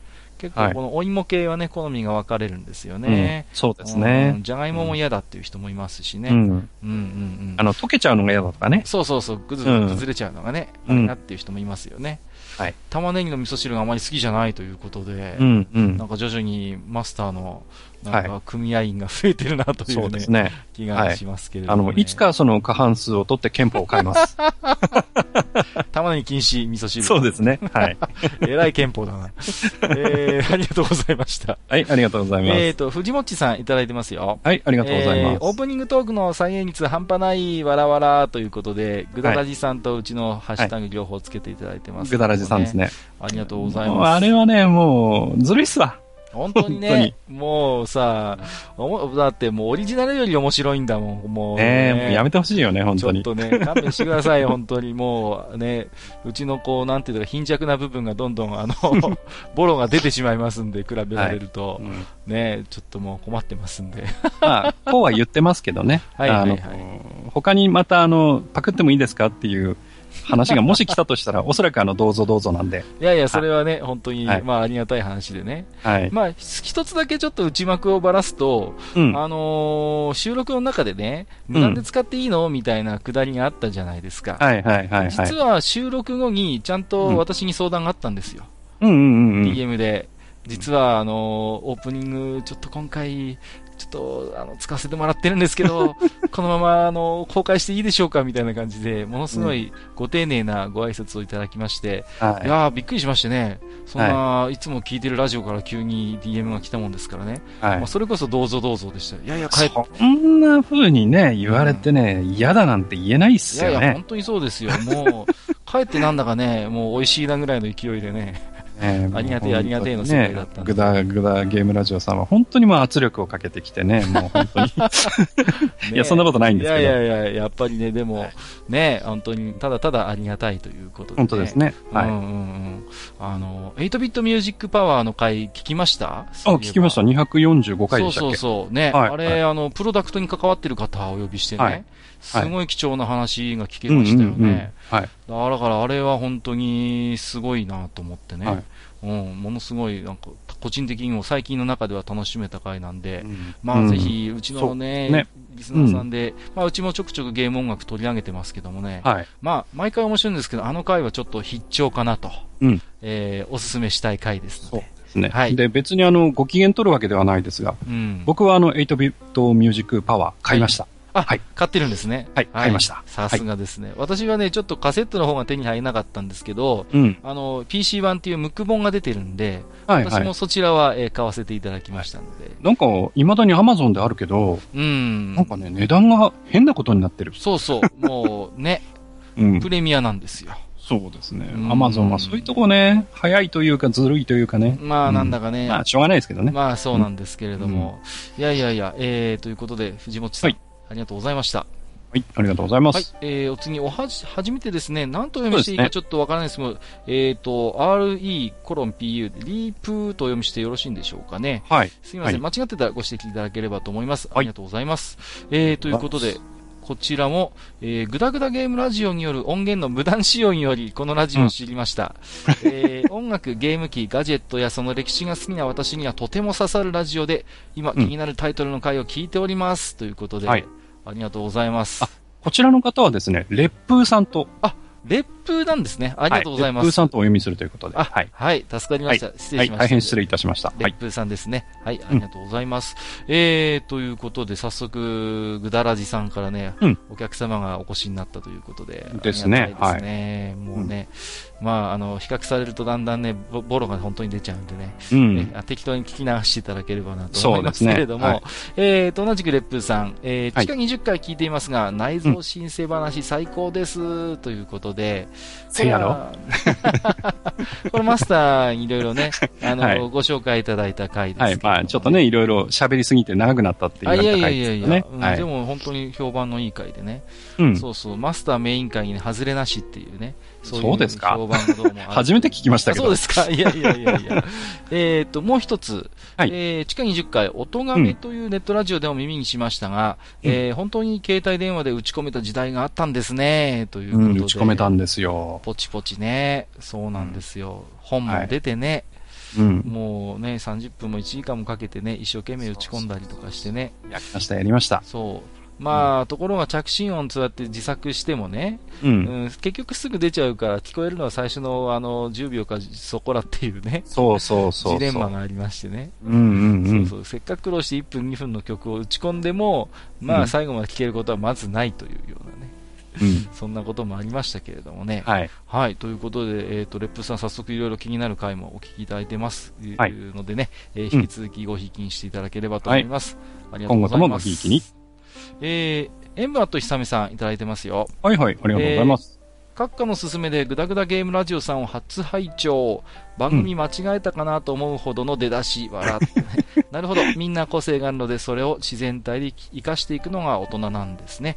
えっ、ー、と、VR は今後いろいろな商品と様々な問題が出てくるでしょう。でも楽しんでいきたいですね。ということで、いただきました。はい、えー、ちょうど250回のグダラジさんでね、あの、うん、VR の話題、あの、出されてましたんでね。で、出てましたね。この、うん、そことの絡みもあるのかなと思いますけれどもね。うん、まあ、はい、おそらくこういう新しい技術のハードが出てくると、うん、まあ、今まで遭遇してなかったような課題というのも当然出てくるとは思うんですよね。はいはい。うん、それは例えば倫理面というかソフト面の話もそうだし、やっぱ安全面というか、うん、割とね、そういうあのハード面のものも出てくるかと思うんですよね。うんやっぱりね、あのー、言ってみれば、視覚、言い方を変えればね、視覚と聴覚が奪われてしまうわけですから。はいはい。うんうんうん。そういう意味ではね、なんだかあんまり人がいっぱいいるところで遊んだり、狭いところでやるのはやっぱりちょっとね、うん、うん怖いかなというね。あの、広角機動隊ってあるじゃないですか。ああ、ありますね。はい、はい、うん。で、あの中で、まあ、その、電脳空間に潜っていってね、うんうん、あの、なんかウイルスみたいなのにバーンとやられてね、はいはいはい。あの、まあ、再起不能になったりとか、廃人状態になったりとかっていう描写があるじゃないですか。ありますね。ね。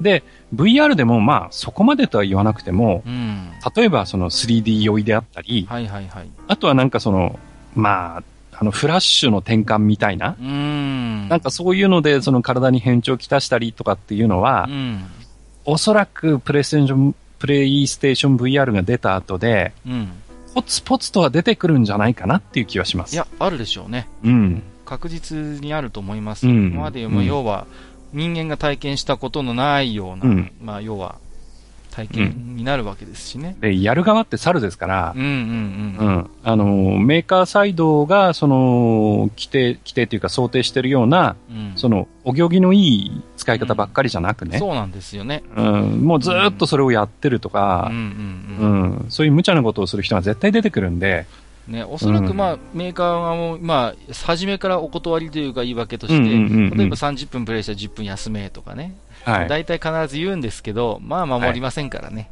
はい、そうですよね。だからその辺の課題がどうなるのかなというね。うん、まあもしかしたら一つ今ポッと思いついたのは、例えば30分以上、その、稼働しているのを、例えば動きとかでね、検知したら、もう強制的にクールダウンの時間として、こう、一回スリープするとか、ね。そういうことももしかしたら工夫として出てくるかもしれないですよ。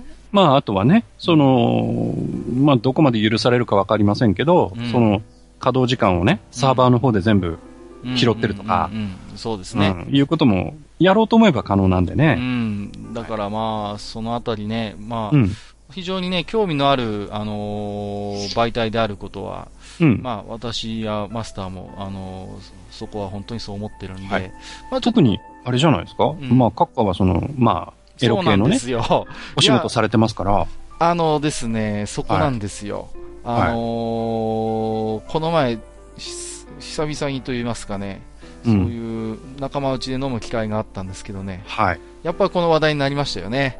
はいはい、あれどうよっていうね。うんうん。だってね、ちょっと考えたってさ、うん、例えば前にあの、ダンシングアイっていうゲームの話をちょっとしましたけど、しましたね。はいはい。例えば、いや変な話ですけど、うん、3D 空間に、ポリゴンのお人形さんの女の子を置いといて、うんうんうん、で、自分も VR でその世界に入っていって、うんうん変な話、下から覗いたりとかできるっていうことじゃないですか。もちろんできますからね。ね。だから、その、リアルの世界でやっちゃうと捕まっちゃうようなね。うん。うん。そういうことも、VR の世界だったら許されるし、うん。やってもいいじゃないですか。まあだからね、うん、やっぱり広角のね、ああいう電脳ドラッグとか、うんうん、電脳セックスみたいな話にちょっと一歩近づく、うん、あのまあ、いい意味でも悪い意味でもそういう可能性の秘めたマシンになるでしょうから、はい。はい、まあね、うん、どうなるのかなっていううん、話はしましたよ、ね。あとはいつ天下が VR に乗り出してくるかってところでしょうね。はい、あそこは確実に絡んでいきたいと思ってるんじゃないですか。うん、いやいやいや、あの、ものすごい一生懸命ですから、あの企業は。はい、あの、何かコラボできませんかね？みたいな営業はね、うん、私の会社の方でもね、ありますよ、実は。はい。うん。だからね、ものすごい多方面に、そういうモーションというか営業をかけてるんでね、何かあるかもしれませんよ、うん、ここはね。はい。えー、ということで、えー、エンバーと久美さん、ありがとうございました。はい、ありがとうございました。えー、しぼさんいただいてますよ。ありがとうございます。はいはい、えー、懐かしいおもちゃの回を楽しく拝聴しました。えー、ジャンプ弾で思い出したのですが、これをおもちゃに入れるべきかどうか分かりかねるのですが、感触玉をパンさせて遊びませんでしたか？道路に巻いて車に踏ませて連続で炸裂させて遊んでいました。友達は捕まって怒られていました。えー、続きがあって、あ、指名トークで感触玉出てきた失礼しましたということでいただいております。はい、ありがとうございます。はい、そうですね。あのー、ジャンプ弾に詰めるやつじゃなくて、普通に本当になんか丸のね、感触玉みたいなのもあったんですよ、ね。はい。はい、そうそう。これをね、これがね、もう本当に子供にはこんな楽しいおもちゃはないですからね。ないっすよね。もう私も駐車場の出入り口に仕掛けたりとかね。うん、もう、あとはやっぱり学校でね、教団の上にばらまいたりとかね、いろいろやってましたけれどもね、もう、本当に。まあ、今でもね、子供たち感触玉で遊んで見たことないけどね、なくなったのかな？そうですね。いや、今だと、感触玉でパンパンやってたら、うん、うんうん。いや、ど、こう、怒られるんじゃないかな。いや、いやもう多分ね、だと思いますよ、うん、本当に。うんうん、まあ。なんか問題になっちゃうんじゃないかな。多分、そうなんでしょうね。うん、なんか下手したらね、それこそ発砲音が聞こえたなんて通報されたりなんかしてね。そうそうそうそう。そう、はい、ね、我々の頃はもう感触玉っていうのは割とメジャーだったからね、うん、あれですけどもね、うん、そうなんですよね。うん、あとはね、あの、よく、忍者ごっこでね、煙玉っていう花火があってね。はいはいはい。ただただ煙が出るっていうんで。はい、ありましたね。そうそうそうそう、うんうん、あれでね、あのー、や、よく忍者ごっこって言ってね、やりましたけどもね。ただ、ほら、感感触玉と違って、あれはほら、あのー、火つけないといけないじゃないですか。うん、うん、あのだから、二段、二段構えっていうか、本当は、理想としては忍者みたいに、パンって投げて、パンと音がして煙が出れば一番最高なんですけど、はい。それができないから、感触玉と煙玉持ってて、うん、で、あの、感触玉パンって鳴らした後、ちょっとダサいんですけど、うん、一生懸命それであの、煙玉に火つけて、感触玉隣に置くみたいなね。家庭を踏まないと、あの、煙玉ごっこができないなんていうね、こともありましたけれどもね。えっ、ー、と、もう一ついただいてまして、はいはい。えー、志保さん、仙台麩、かっこ油麩のお味噌汁大好きです。えー、うん、この間まで最寄りの日系ストアに売っていたのに、この間行ったら、えー、店頭からなくなってました。店内で膝から崩れるということで。また入るんじゃないですか？ああ、うん、でもね、うん仙台麩油麩日系ストア、まあ、志保さんという方はアメリカに普段いらっしゃる方なので、そうですね。あの、ロスですね。ロスにいらっしゃる。はい、LA に住んでらっしゃいます。はい、うん。日系ストアからちょっと消えてたということで、ぜひちょっとそれは、またご要望いただければと。はい。入れてもらいたいですよね。そうそう。お味噌汁のね、あの油風うまいんですよね。これね。うん、LA とかに、うんうん。お麩とかって、うん。送ったりして OK なんですかね？どう、どうなんですか、ね、税関で止められちゃうかなうーん、そのあたりどういう扱いになるんでしょう。風とかだったら大丈夫かな生ものは絶対ダメですよね。ダメですね。風はでも乾燥してるから、大丈夫かな大丈夫なんじゃないですかね。でも、わざわざ油麩送ります？ロスまで。いや、何かの機会にね。何かね、そういう、何かの機会にこう、一緒に入れておくと喜ばれるかもしれませんけどね。はい、重さも、ね、そんなにないですか、うん、全くないですから、重さが。うん、絶対、重量的には迷惑はかけないかなとは思いますけれどもね。はい。はい、えー、しぼさん、ありがとうございました。はい、しぼねきありがとうね。えっと、ピスケさんいただいてますよ。ありがとうございます。はい、ますえー、ラジカ世界拝聴僕のうちにも漏れずに、うん、えー、コンポもラジカセもしっかり常備しておりました。うん、今思うと父に感謝です。そしてかなり僕もカセットの数を重ねてまいりました。車のステレオがカセットだったこともあり、かなり長い間カセットへ通しました。寝る前の楽しみでした。うん、ということで、はい、いただいております。ありがとうございます。そうそう。まあ、カーステは割とね、うん、CD が普及してもまだまだカセットっていう。時代がちょっとあったかなと、ね、そうそう。それでさ、今、うん、あの、ピースケさんので思い出したんですけど、はいはい、カーステに、うん、あの、ガチャンって入れるカセットの形をしたインターフェースってあったの知りません？で、その、要は、カセットしか聴けないラジカセで、あの、カーステで、例えば CD を聴きたいとかっていう時に、あ、あった、あった、あった、あった。ポータブルの CD プレイヤーとか MD プレイヤーとかを持ち込んで、うん、つなげるやつね。そうそうそう。で、こう、LINE の入力があれば別にいいんだけど、LINE の入力もないようなデッキの場合は、そのカセットの形をした、要はそのカセットのデッあのヘッドのところから読ませるんですよ。そうそうそうそうそう。うん。あったね、そんなガジェットで、カセットの形がしてて、形になってて、コードがついてて、そうそうそうそうそう。その、そのインターフェースをガチャンって入れて、うんうんうんうん、で、まあ再生ボタンを押して、そうそう。で、その、あとはケーブルのつながった CD プレイヤーとか MD プレイヤーとかをかけると、そうそう、カステから音が鳴るっていうね。ありましたね。ありましたよね。ものすごいこう、ね、なんか強引なと言いますかね。そうそうそうそう。でも確かにありましたわ。あのね、黒いなんかカセット、本当にまんまカセットの形のね、そうそうガジェットでね、うん、ガジャンって中に出てね。うん、ああ、懐かしいですね。僕持ってましたよ。あ、本当ですか？うん。僕のね、前の車がね、カセットデッキだけだったんで、はいはいはいはい、うん。で、その、例えば CD とか MD 聞きたいっていう時に、うんうんうんうん、その、ポータブルのプレイヤー持ってたから、はいはいはいはい。それを持ち込んで、それ使ってかけてましたね。ね。いやー、今思い出さなかったら多分一生思い出さなかったガジェットですよ、きっと。えっ、ー、と、ピスケさんもう一ついただいてましてね。はいはい。えっ、ー、と、最新回が、えー、ゲーム、アニメ、クラシックということで、お便りを送らせていただいています。えー、昔懐かしい系ですと、魔法陣ぐるぐるというアニメがありました。ありましたね。ありましたね。子供の時は正統派 RPG を馬鹿にする花を立つ作品でしかなかったのですが、今見ると爆笑に次ぐ爆笑が生まれる作品です。ということでいただいております。はいはいはいまあ、なんていうんですかね、割と RPG のメタ的ないじりがある、うんうんね、まあ、漫画アニメで、まあ、本当に人気があったんですよね。はい。うんうん。リバイバルもしましてね。あ、そうなんですか。うんうん、うん、ガンガンコミックスで出てましたけれども、ね、テレビでやってるのをね、うんうん、僕はね、こう、つまんでつまんでところどころ見てるだけで。ああ、本当ですか。あまり通しては見てないですか。うん、うん、あの、テイストは覚えてるんですけど、うんうんうんなんかね、最後どうなったかとか、で、原作も読んでないんで。ああ、本当ですか？うん、最後どうなったかちょっとわかんないんですよね。あまりネタバレはしませんけど、割と最後はね、シリアスな感じに修練してくそうなんですか。うん、きちんとこう、なんていうんですか、ストーリーとして、あのーはい、きちんと終わらせてある佳作と言いますとてもいいアニメなんで、あはあ、機会があればぜひね、そうですね、見てみたいと思います。ご覧いただければと思います。うん、あのー、あれですよ、えー、前回ゲストいただいたネズミさんがとっても好きなアニメなんでね、これは。BS とか CS でやってくれないかな、ですね。ぜひぜひ、D アニメとかなんか機会があればね。はい。うん。えっ、ー、と、まあそうですね。あとは、えー、正統派 RPG を馬鹿にする腹の立つ作品ということで、まあ、うんうん、ある種、その、この頃、ぐるぐるの頃っていうのはもう、RPG のある種お約束みたいなものが、共通認識になってきて、ね、例えば、うん、ぐるぐる以外でも、あの、いわゆるドラクエ4コマ劇場とかね、うんうんうん、そういうのがちょうど出てきた頃なんですよ。うん、いわゆるそういういじりと言いますか、うん、そういう RPG の約束事をいじって遊ぶ、いじって笑うっていうのがちょうど出てきた頃なんですよね。うん、柴田亜美さんとか書いてたよね。あの、うん、ドラクエ、ね、で、あれじゃないですか？そろそろ、あの、まあ、ドラクエはそうでもないかもしれないけど、うんまあ、ファイナルファンタジーあたりの、うんうん、いわゆるその、一本道の、ロープレってどうなの？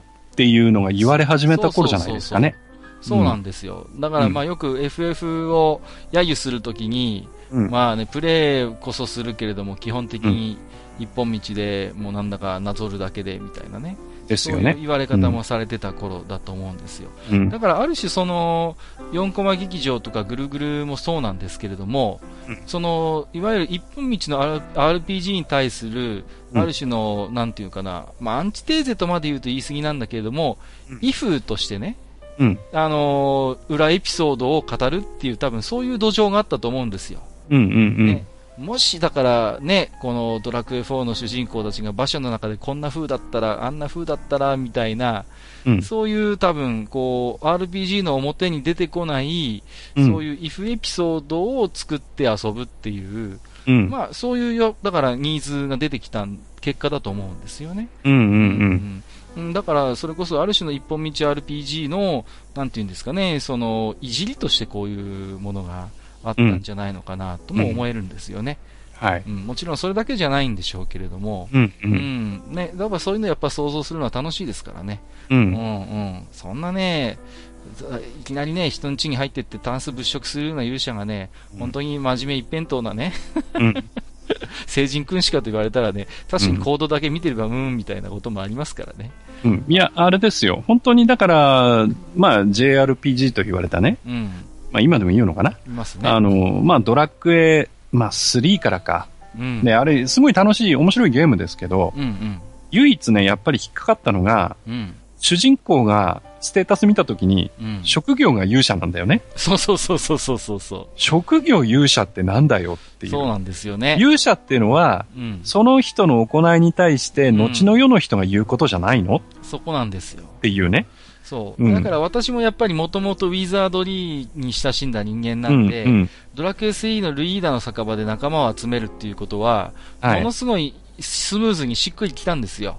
うんうん、で、僕でもその時に勇者がその中のどのクラスでもないことにやっぱり違和感があったんですよね。うん、そうそうそう。だから、だから僕の中では、だからドラクエ3の職業の中に、主人公も落とし込めばいいのにって思ってましたよ。うんうん、うん、そうすればね。だから、ね、あの、うん、もう、あの、うんと、アリア藩でしたっけ？はいはい、そうです。アリア藩のその町の中でも、うん、あの、勇者の家っていうのは、うん、特別扱いされてるわけですよ。そうですよね。そうで、特別扱いされていて、家も与えられていて、うんうんうん、で、その、16歳になったら、うん、その、要は父の後を継いでというか、父の後を追って、外に出ていく。そうですね。で、魔王を倒しに行くっていう、そういう家じゃないですか。そうですね。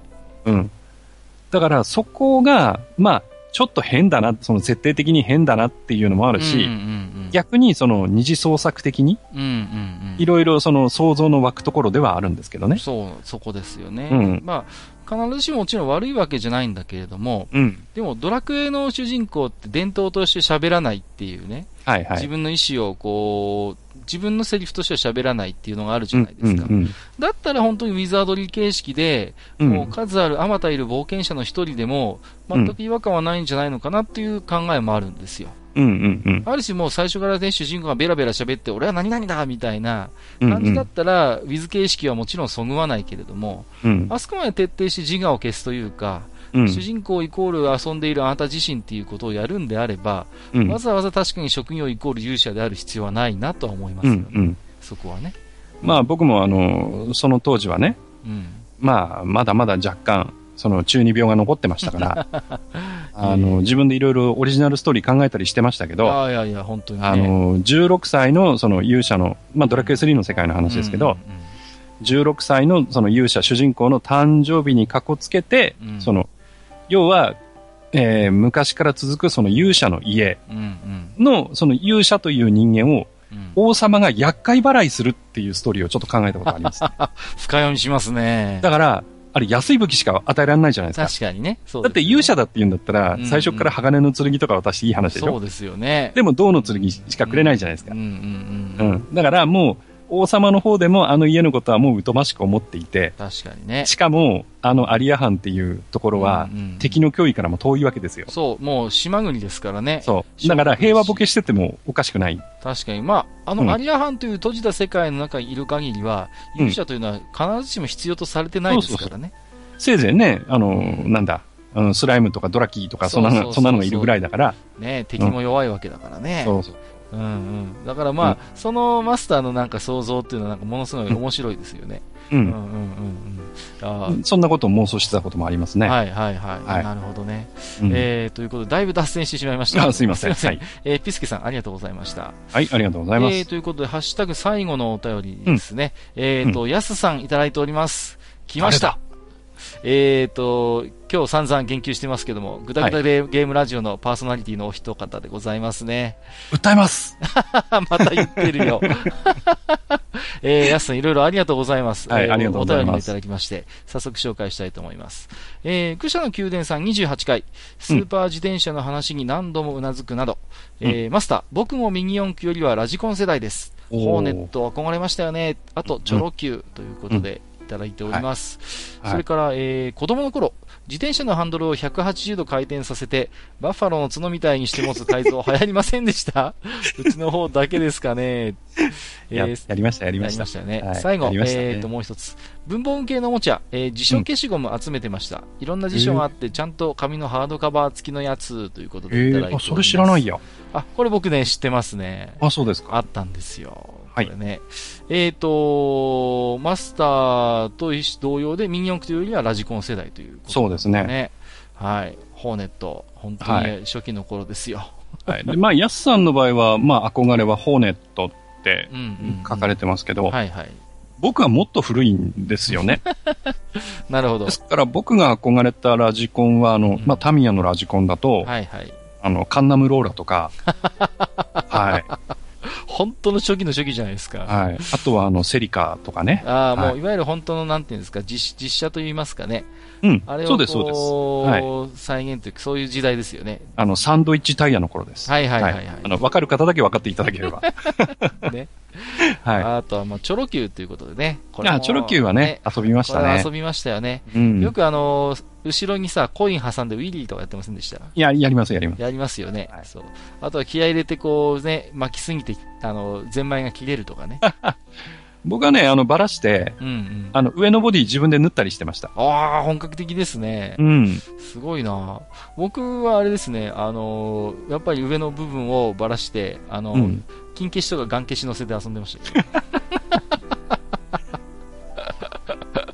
あのね、すごいマニアックな話なんですけど、あのー、SD ガンダムのガン消しにね、土台っていうね、本当にいわゆる上にモビルスーツ乗っける、はいはい、はい、平べったい機体があるんですよ。土台 YS。土台、はいはい、そうそう、土台 YS あと土台回とかね。はいはい、で、チョロ Q の上ばらして、土台の、チョロ Q のあのところに上に土台乗っけて、その上にね、ゼータガンダムとか乗せてね、あの、遊んでましたけどね。うん。行け土台とか言って。あの頃ね、まあ、チョロ Q、まあ、流行ってたくさんあったんですけど、はいはいはい。あの、プルバックのゼンマイを使った、うんうんうん、あのね、あのぐらいの人、うんと、チョロキより一回りぐらい大きいかな？はい。のね、プラモデルとかもあったんですよね。ああ、なんかちょっと覚えてますよ。うん。まあ、もちろんその10円玉挟んでウィリーとかはないんだけど、うんうんうんうん、やっぱり大きさ的にちょっとチョロキより大きいぐらいの、はいはいはい、やっぱり完成するとプルバックでゼンマイで走らせられる、プラモデルっていうのもあって、そういうのも遊んでましたね。なんか覚えてますよ、私は。はい。うん、僕が持ってたのはね、あの、ゴジラのそういうチョロ Q と同じ方式で動くやつがあって、キチキチキチってこう巻いて、パッと離すと、口からね、火吹くやつがあったんですよ、5時。はいはいはい。それさ、うん、フルバックだった？あの、弾み車になってて、弾みあの、押すとさ、要は、あの、フライホイールですよ。あ、そうそうそう。押すとさ、あの、中がグイーンって回ってさ、やたら重かったからそうだ。そう。じゃない。グイーンって回ってさ、その回転で中にあの、ライターの石みたいなのが入ってて、で、口から火花が出る、パチパチパチって出るやつですよね。そっちそっち。それだそれだ。あったあった。ありましたよね。ありましたありました。重いんだよね、だからあの、口から火花出させるためにさ、そう。ウィーンってやるとね。うん、あったね。今あれないのかなあの口音も独特なんですよね。そうそう。ウィーンっていう音がするんですよ。そうそうそうそうモーターついてるわけでもないんだけど。そう。モーターついてるわけじゃないけど、やっぱりかなりの摩擦音みたいなのが高い音がして、で、口から火花が出るっていうね。そうそうそう。あったあった。ありましたね。ありましたありました。ああ、そっちだそっち。えー、あと、バッファローの角みたいにしてハンドルが回転っていうのは、これはやるでしょう。出ましたね。これは全国区じゃないですか。もう。やってると思います。やってると思いますよね、これはね。そうそうそう、持ち方をなんかちょっと変えるっていうね。やすさんにはね、ぜひあの、ハンドルに旗つけてませんでしたかっていうのをね、逆に質問したいですね。はい。まあ、これをやってるんだったら、ね、あの、やってる可能性ありますよね。よかったら、あの、ぐだ、ぐだらじの中でお答えいただければ。そんなリクエストしていいんでしょうか、はい、大丈夫なんでしょうかまあ、自転車改造すいません、勝手なこと言ってますけど。はい。ね、自転車改造系、いろいろ多分、それぞれに思い出があると思いますはい、あると思います。まあね、やすさん、今回いろいろとね、あの、はい、愚者級のこともいじっていただきまして、ありがとうございました。はい、えー、引き続きですね、仲良くさせていただければと思いますので。仲良くしてやってください。お願いします。ありがとうございました。えー、ということで、えー、ハッシュタグの方は以上でございますね。はい。じゃあ、ここからはね、えー、Gmail でいただいた、はいえー、お便りをいくつか読ませていただきたいと思います。はい、今度はね、僕の方から、はい、お願いします、はい、紹介したいと思います。えー、ネコリンさんいただいてます。はい。えー、2枚目の置き手紙になります、ネコリンです。えー、ラジカセの話題など、心に刺さってくる話題が多くて、つい投稿してしまいます。はい。どんどん投稿してください。ありがとうございます。えー、自分のカセットレコーダーの遍歴は、ファミリーベーシックのデータレコーダーから始まり、えー、船井のラジカセを経て、えー、最終的にはパナソニックのコブラトップ。はいはいはい。出ました。型番が RX の DT99、ね、だったと思います。はい、えー、背面の AV 入力端子とメガドライブの音声出力をつなげて、うん、ソーサリアンなどのゲームの音楽を録音してた思い出があります。カセットテープのノーマルとメタルの差がよくわかりませんでした。うんうんそういえばメタルテープはヘッドの減りが速くなるという謎の噂が仲間内でありました。本当なんでしょうか、うんうんえー、現在はスマホだけで何でも済む時代となり、えー、テープや CD などで部屋が物に埋もれるようなことは少なくなり、ラジカセ世代には寂しい時代になりましたね。うんえー、それでは、もう夏の季節なので、夏祭りの思い出、えー、屋台や出し物や、えー、店で売っている花火をテーマにしたトークを聞いてみたいです。えー、長文乱文失礼しました。今後も聞かせていただきます。といただきました。ありがとうございます。ありがとうございます。うん、うん。いやーね、ゲーム音楽をね、あの、録音してたっていうのはね、いいですね。はい。いいですね。うん、うん、でね、これメガドライブなんですけど、はいはい。メガドライブの音声出力って、うん、あれあの、専用のケーブル、うん、あの、テレビにつなぐケーブルって、はいはいはい、あれ音モノラルしか出ないのね。あ、そうでしたっけ？そう。で、あの、正面にヘッドホン端子があって、うんうん、あヘッドホン端子はステレオだったんですよ。なるほど。だから、あのー、めんどくさいんだけど、うん、その背面の普通、うん、あの、あれ、8ピンかなんかの、その独特のコネクタがついてるんですけど、そこからビデオの端子だけ取って、はいはいはいはい、音はヘッドホン端子からケーブルつないで、それを AV の入力に持っていくっていうことを僕はやってました。すごいまどろっこしいことやってますけど。めんどくさいことやってましたね。まあ、はい、でもね、せっかくのね、あの、音質ですからね。うん。メガドライブだってまんま FM 音源ですよね。そうです。うん。だからね、そういうね、背面の出力はモノラルで、ヘッドホンだけステレオっていうね、中途半端なことやってるあたりがやっぱりセガだなっていうね。なるほどね。はい。はい。あのー、メタルテープのね、ヘッドの減りが速くなるっていう噂があったっていう、これね、うん、うちの方でもあったんですよね。はい。これね、一つにはね、想像するに、うん、あのー、ノーマルヘッド、ノーマルテープしかダメだよっていうデッキでも、うん、一応メタルは効きなんですよね。はい、ただ、メタルをかけると、あの、メタルが傷むっていうような、そういう注意書きが確かにあったんで、うん、なんかね、その辺の絡みもあるのかなっていう気もするんですよね。あのですね、うん、えー、ノーマルしか対応してないヘッドでメタルテープを聞くと、うん、要はヘッドがね、あの、直って言って、うんうんうん、あの、要は、ヘッドってあれ、要はその、テープの磁力を読み取ってるわけですよ。うんうんうんうんで、それがついちゃって、そのヘッド自体が磁石になっちゃう。ああ、っていう、ね、なんかね。あのー、症状が出て、それやると正直っていうのを、掃除機じゃなくてね、正直っていうのをかけてやんなきゃいけないんですよね。で、ノーマル対応のやつで、そのメタル効いちゃうと、それが起きるんで、あの、障子が必要になるっていうのは確かあったはずですね。うん、まあ、はい、まあ、平気がね、速くなるってことは多分ないんでしょうけれども、うん、やっぱりね、メタル対応じゃないところでメタルかけると、いろいろやっぱ不具合が起きるから。うん。うん、結果的にその、再生した時の音質がね、だんだんおかしくなっちゃうんですよね。それを指してもしかしたら減りが速くなるの話に繋がっていったのかもしれないですよね。ですね。はい。そうですね。うん、あとはまあ、そうですね、ラテープや CD で部屋が物に埋もれるようなことは少なくなりといただいてるんですけれども、うん、不思議なもんでね、そういうもので埋もれなくなっても、なんか別のもので埋もれちゃうんだよね、部屋がね。埋もれます、埋もれます。不思議ですね。まあ、きちんと掃除しろってことなのかもしれませんけれどもね。はい。本当ですよ。はい。すみません。えー、ということで、えー、ありがとうございました。また引き続きよろしくお願いいたします。はい、ありがとうございます。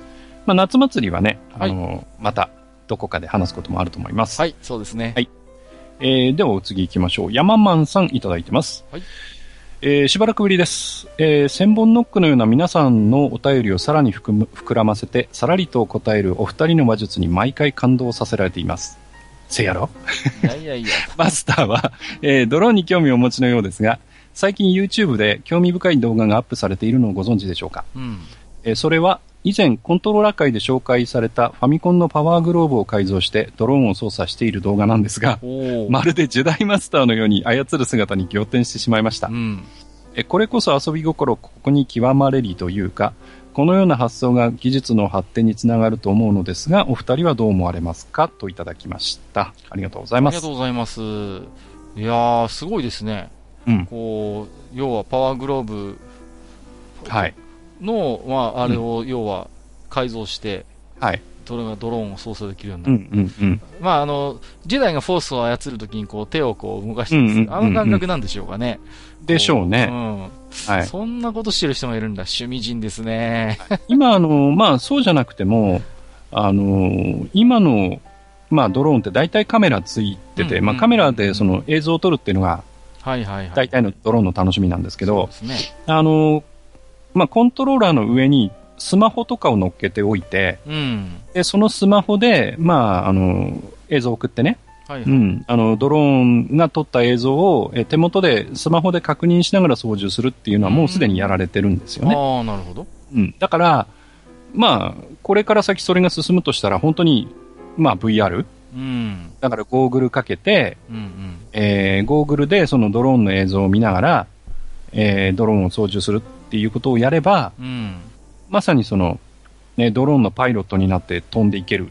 っていう時代は、おそらくそう遠くない未来に来るんじゃないかなっていう気はします。さっきね、はい、少し話をした VR とも組み合わせられるでしょうしね。うん、はい。まあ、あとはね、いろいろと利用目的で、やっぱり人間の機能を拡張するというか、補助するというか、うん、あるいはね、そういう、例えば、こう、うん、体に障害がある人なんかが、やっぱりそういう補助的にね、そういうものを使って、いろいろ何か操作できるようになるっていう、まあそういう研究もおそらく進んでいるかと思うんですよね。うん、そうですね。で、まあドローンっていうのはね、もちろんその、まあ、無人の飛行機のことをドローンって言いますけど、はいはい。うん。まあ、飛ぶばっかりじゃなくてもいいんですよね。うんうんうん、別に水に潜ったっていいし、うんうんうん、あの、穴に潜ったっていいんで、うんうんうん、だから、そういういろんな、その、移動する物体にカメラがついて、えー、それを操作しながら VR でそれを見てっていうことを考えると、うん、まあ、いろんなことできそうだなっていうのもありますよね。そうですね。まあ、こういうあたりはいろいろとと、おっしゃるように技術の発展にやっぱりね、つながってくる部分だと思いますよ。やっぱり、うん、人間の機能をね、拡張するものってもう根本的にワクワクするんだよね。あの、そもそもね。そうそう。うんうん。だからその辺はね、私も本当に今後どういうものができるのか、うん、うん、楽しみだなという気持ちはありますけれどもね。はい。はい、うんまあ、これからもね、いろんなものが出てくるのをね、楽しみに待っていたいと思いますけど。そうですね。またそのあたり、うん、まだ山マンさんともね、お話できればいいなと思いますね。はい、そうですね。はい。はい、またお便りください。はい。ありがとうございました。はい、ありがとうございます。えっ、ー、と、お次ですね。はい、えー、長政、ま、あ、噛んだな。えー、長政さんからいただいてます。はい、ありがとうございます。ありがとうございます。えー、こんばんは、長政です。えー、地下28回拝聴しました。いつもメールを読んでいただき、ありがとうございます。いえいええー、タクティクスオーガ私もプレイ中です。えー、味方のウィザードのワード・オブ・ペインを背中に受けたり、ラビニスが仲間、ラ、あ、すいません。ラビニスを仲間にしたいがために、バルマムッサで串刺しにされたり散々でしたが、大変なんだよ、あそこ。え、あそこはね、うん、えー、マスターがアドバイスしていたアーチャーとナイトを駆使してどうにか3章までたどり着けました。えー、レオナールの話のくだりが今のところですが、すごく印象に残っています。はいはいはい。えー、少しずつではありますが、これからもプレイしていきます。うん、えー、カッカさん、ハニワさん、いつも楽しい放送ありがとうございます。それでは失礼します。といただきました。はい、ありがとうございます。頑張ってますね。えー、されてますね。そうそう。ラビニスを仲間にするためにはね、あのー、L ルートを選択しないといけないんですけれども、うん、あえっ、と、ね、ラビニスを、が敵対してるんですよね。うんうんうん、だけど殺さずに他のやつを全滅させなきゃいけないっていうすごい難しいミッションなんですよね。はいはいはい、うん。だからここは苦労したと思いますよ。本当に。うん、ラビニスを生かさず殺さずしておかなきゃいけないんでね。タクティクス音楽って往々にしてそういう面ありますよね。そうですね。あの、例えば、うん、まあ古いやつだけど、ハボリム救出、まあ、まあ、ハボリムじゃないや、うん、最初バイアンか。バイアン。はい、はい、ね、バイアンの救出ミッションから始まって、バイアン、ハボリム、ラドラムの救出ミッションとか、結構あるんですよね。ありますね。うん。あれが大変なのよ。もうね、うん、本当そういうこと聞いてくれないんだよね。そうそう。自分で動かせればいいんですけど、うん、ゲスト参加してるユニットっていうのはなかなか言うこと聞かないんですよ。うん、そうそう。それがね、本当に大変なんですけどもね。うん、まあ、あとはね、レオナールの話のくだりがすごく印象に残ってますということで、ね、うん。うん、これはね、本当にシナリオ、特に序盤のシナリオでは、レオナールは深く関わってくる人ですけれどもね。そうですね。うん。ある種のね、なんかこう、中間管理職の悲哀なものも、悲哀みたいなものも感じる時もありますし、やっぱね、あの、騎士としてね、使えるべき相手がいるんだけれども、うん、それが時として己の正義とぶつかったりなんかしてね、うん、ものすごい悩みの深いあのキャラクターでもあるんですよね。ですね。うん、まあ、あの、バイスが、バイスがこう自分の行動に対する鏡としての役割を持っている一方で、うん、えー、レオナールっていうのは、まあ、どっちの道を進むにしても、うん、なんていうかな、アンチヒーローというか、うんうん、まあ、こう自分とはまた違う道を進むもう一人のヒーローなんですよね、彼も。そうですね。うん。だから、すごくやっぱりその主人公、まあデニムの、えー、進む道に影響を与える。うん。そうなんだから、ランスロットとはまた違う意味で、うん、えー、まあデニムの、まあ一生というかね、成長に非常に大きく関わってくる男ですよね。まあ、やっぱりレオナールはね、例えばデニムにあってレオレオナールにないものは若さなんですよね。うん。まあ、直接デニムにも君はまだ若いっていう語りかける部分もありますけども、うんうんうん、まあ、彼が結局年齢を経てね、それなりのキャリアや地位を獲得し,、してしまったがゆえに、うん、己の正義のに率直に行動することができないっていうね、うん、そういうところが何回も出てくるんですよね。はいはい。だから、その、ある意味それをね、うん、なんていうか、ある種浮き彫りにして、デンヌが若くてキャリアもないからこそ、自由に行動できるっていうことがね、うん、まあ逆に浮き彫りになるのがこのレオナールというキャラクターの一つの存在する意味なのかなと私は思いますけれどもね。そうですね。うん、だから本当に私も、まあ数あるキャラクターの中でもやっぱり、あの本当に重要だし、うん、あの魅力的なキャラクターだなと思いますよね。はい、はいえー、ということで、長政さん、また引き続き、レポいただけると、とても二人喜びますので、そうですね。はい。はい、よろしくお願いします。はい。ありがとうございました。えー、っと、それではお次行きましょうか。はい。えー、っと、シンノスさん、はい、いただいております。ありがとうございます。ありがとうございます。えー、地下24階を聞かせていただいております。えー、移動中に聞いていますので、目的地に到着すると続きは数分後だったり、数日後だったりと、間が空いてしまいます。うんうんえー、そんなこんなでいつの間にやら24階層まで到達したシンノスと申します。はい、えー、以前聞かせていただいて面白いと興奮し、慣れぬメールを送らせていただいたこともありました。はいえー、送ったことをすっかり忘れて移動中に読み上げられ驚愕で吹き出すとか、音読されると恥ずかしいほどの打分でございました。いえ物書きの方にメールするのかと意識してしまうと、えー、正座して墨をすらねばならぬ気がしてきます。いやいやいや、そんなことないですよね。ですよね。えー、聞くに徹するというのが正解かもしれませんが、えー、何やら皆様のやりとりが楽しそうで、うん、えー、混ざれる話題があれば気軽に混ざっていこうと奮起してみました。ぜひぜひ。うん、そうですね。えー、しかしまだ最新話に追いついておりませんので、リアルタイムな話題を送らせていただくことはできません。えー、ですので、よもやま話を少々。はい、えー、落語のお話が出ておりましたが、私も落語は身近でして、えー、懇意な落語家さんが何人かおります。すごいですね。えー、方々から伺うよもやま話は、えー、もちろん落語家の世界です。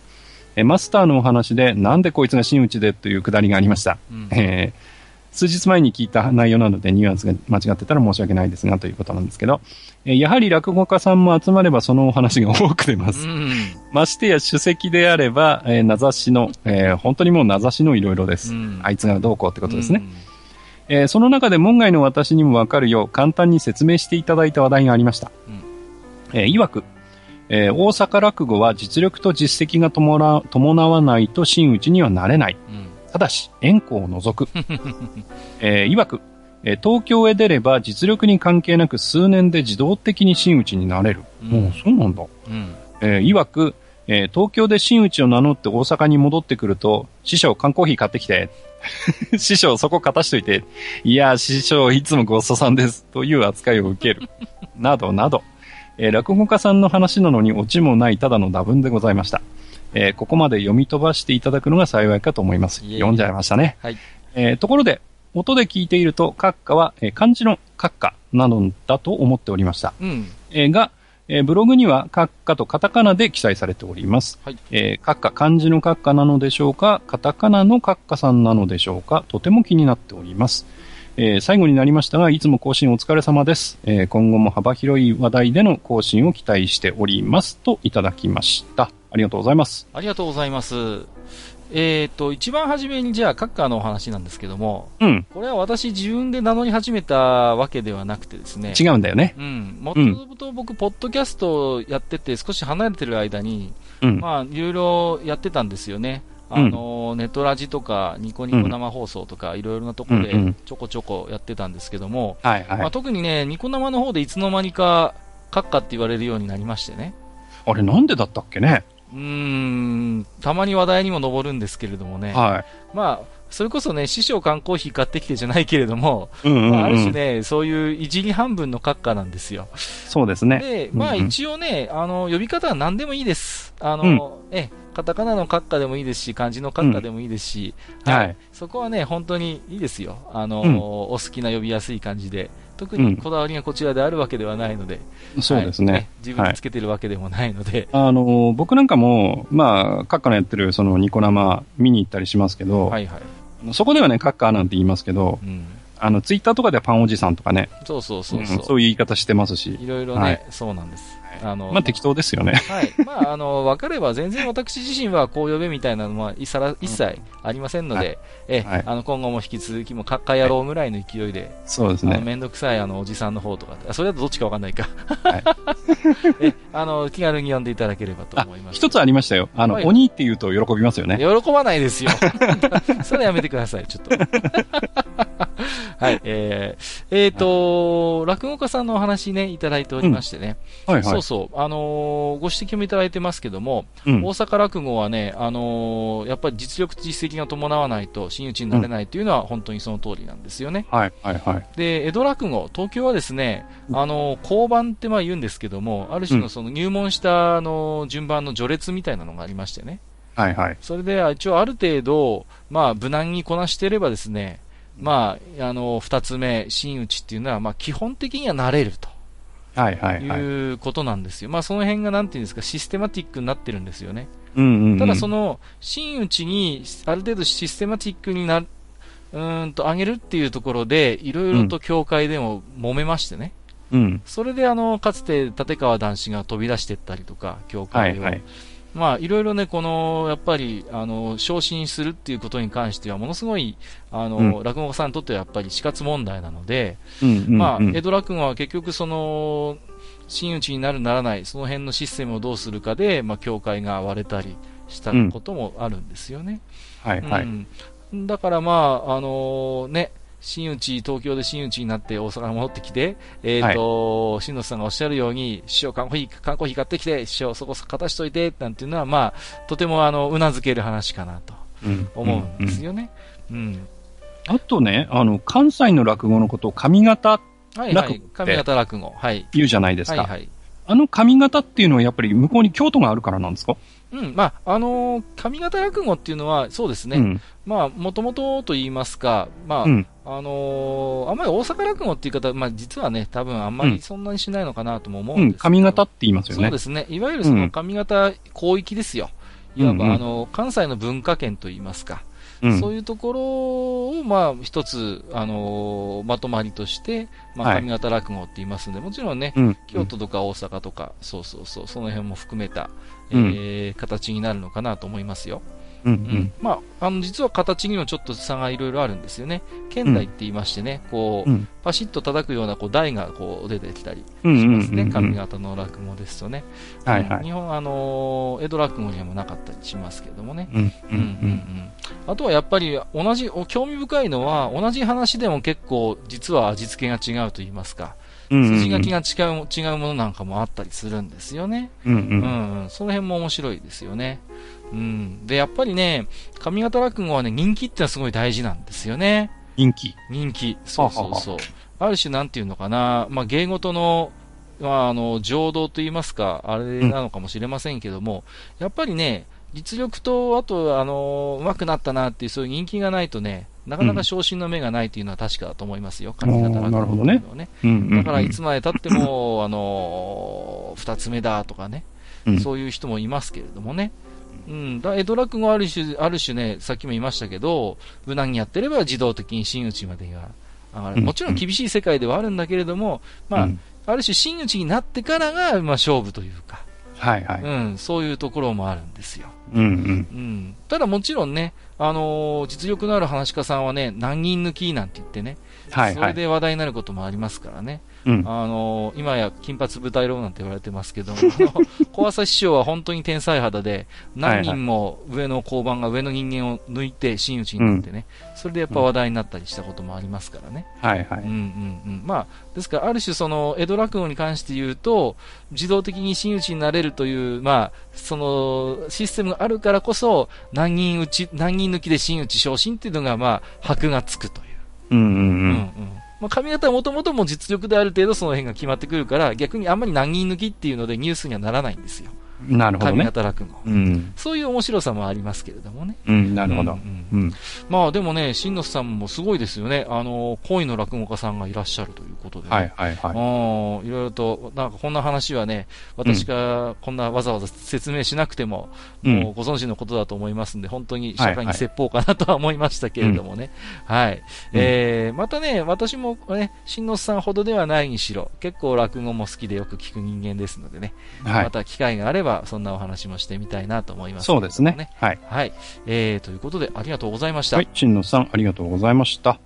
えーと、今日のところは、はい。以上ですね。そうですね。えーと、はい、まあ、いつもね、あの、お断りと言いますか、お願いなんですけれどもね、うん、いつもありがたいことにいっぱいお便りいただいてるんですけどもね、はい、私がね、もううっかり者でしてね、まあ、読み飛ばしてたりとかね、結構前に送ったんだけどな、なんていうのがありましたらね、本当に、うんうん、本当に遠慮なくね、ご指摘いただければと思います。そうですね。あのーはい、急ぎね、そういうものは、あの、ご紹介もしていきたいと思いますのでね、うん、えー、基本的にうちのね、番組はね、いただいたお便りは、あのー特に本人が、あの、紹介しないでくださいと言わない限りはね、す、べ、てご紹介していきたいなというスタンスでございますのでね。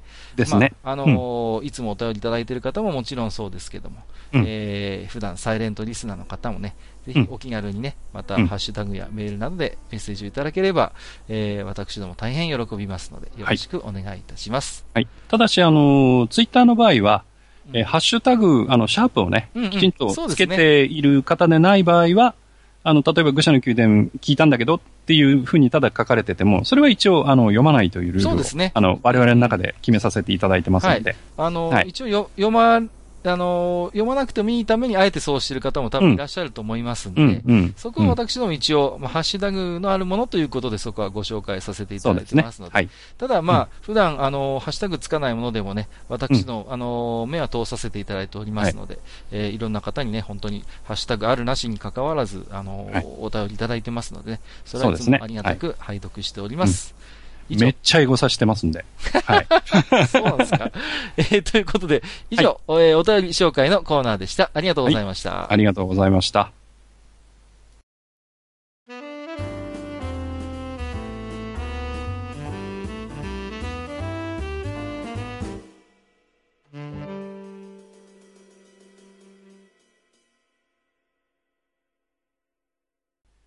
はい。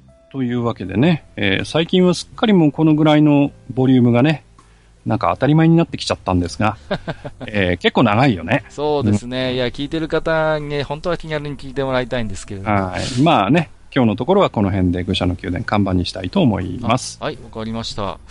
えー、ということでね、うん、えーと、まあ、結構前にもね、あの、うん、いろいろとリクエストもいただいてたんですけれども、はいはい。まあ、暦の上でも上半期が終わったということで、終わりましたね。ねあのーはい、どうなんでしょう、そろそろ F1 会話という声も聞かれるんですが。はいはいはい、えっ、ー、と、実はですね、まあ、あの、収録日ベースでいきますと、はい、えー、ちょうど今ですね、まあ、ついさっきなんですが、はいはい、えっ、ー、と、オーストリアグランプリですね。うん、えー、これの予選をやっておりまして、えええー、それが終わったところですね。そうなんですね。はい。で、これがあのシーズン第9戦で、うんで、今年は全部でシーズンだ、あシーズンで21戦やるもんですから、ほうほうほうまあ10戦か11戦終わったぐらい、ぐらいで確か、うん、ちょっとその辺の、えー、数は今ちょっとおぼろげで覚えてないんですけど、はい、夏休み期間が来るので、F1 の。なるほど。うん。だから、えー、F1 の方がその夏休み期間に入るぐらいをめどに、うん、えー、F1 の、まあ、はいはい、前期の振り返りと。なるほど。いうのをですね、やりたいなと思ってまして。そうですか。はい。で、準備をちょっと始めたんですけれども、はいはい、えー、えー、っとですね、まあ、あの、F1 のことあんまり知らない方もいらっしゃると思うので、うんうんうん、まあ、チーム紹介とかそういうのも簡単にね、うんうん、やりたいなと思ってるんですけど、はいはい、いや、それは助かります。はい。ただね、11チームもあるんでね、えー、チーム紹介だけで結構な分量になるかなと思ってね。いいですよ。あの、2回に分けてもありなんじゃないですか。うん。うん、なので今、まあ、あの、各チームのね、あの、まあ、自分なりの単表を、まあ、ちょこちょこっと書きながら、えー、少しずつ準備をしてるんですけれども。なるほど。結構な分量になっちゃうかなと思ってまして。いや、うん、私個人としてもそこはね、いろいろ、はい、あの、楽しみにしている部分ですので。はい。はい。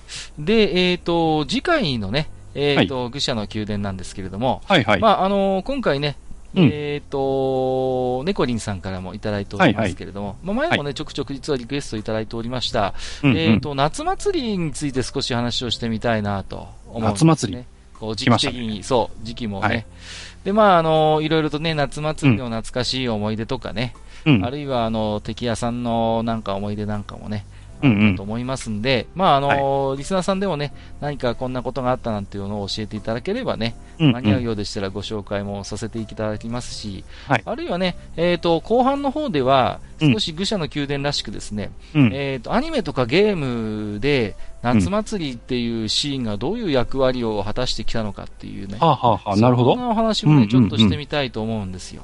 結構なんかこう話が動くところですよね。そうなんです。あのー、夏祭りって。夏祭りっていうのはね、ゲームでもアニメでもね、本、当、キーワードになる、実はイベントでございまして、うんうん、ですね。ね、単にね、あのー、ヒロインの浴衣姿を出したいっていう、それで終わってるっていうのことはまずほとんどないんですよね。うんうんうん、大体何か重要な、こう、転換点のきっかけにこの夏祭りというのがなるので、うんうんうん、まあ、その辺のね、お話も含めて、少し、あのー、掘り下げてね、夏祭り語りたいと思いますのでね。ねちょっとエッチなやつだとね、神社の境内でうんぬんなんていうのもね、あるでしょうし。まあ実際私そういうことを書いたこともありますけれどもね、個人的には。はい、まあよくあるシチュエーションなんだ。ですよね。えー、はい、まああのー、そんなところも含めつつですね、はいはい。えー、いろんな角度から夏祭り、ね、うん、サブカルチャー語っていきたいと思いますのでね、はい、えー、どうぞご期待いただければと思います。はいはい、えー、ということでですね、えー、今回6回目の置き手紙となりましたけれども、えー、引き続きですね、はい、本当に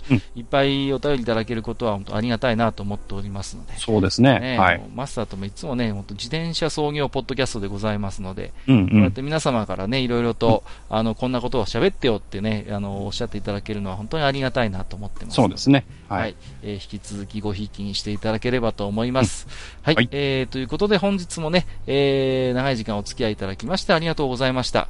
えー、ここまでお相手をさせていただきましたのは、私こと、カッカド。えー、私こと、ハニワでございました。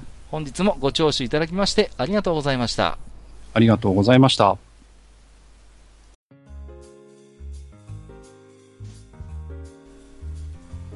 おっさん二人でお送りしているトークラジオ、愚者の宮殿では、皆さんからのメッセージを募集しております。メッセージは、ブログのお便り投稿フォームのほか、番組メールアドレスおよび番組ツイッターにてお受けしています。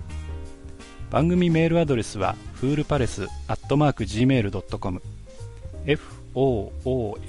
foolpalace アットマーク Gmail.com 番組ツイッターはフールアンダーバーパレス。fool アンダーバー palace となっております。皆さんからのお便りお待ちしております。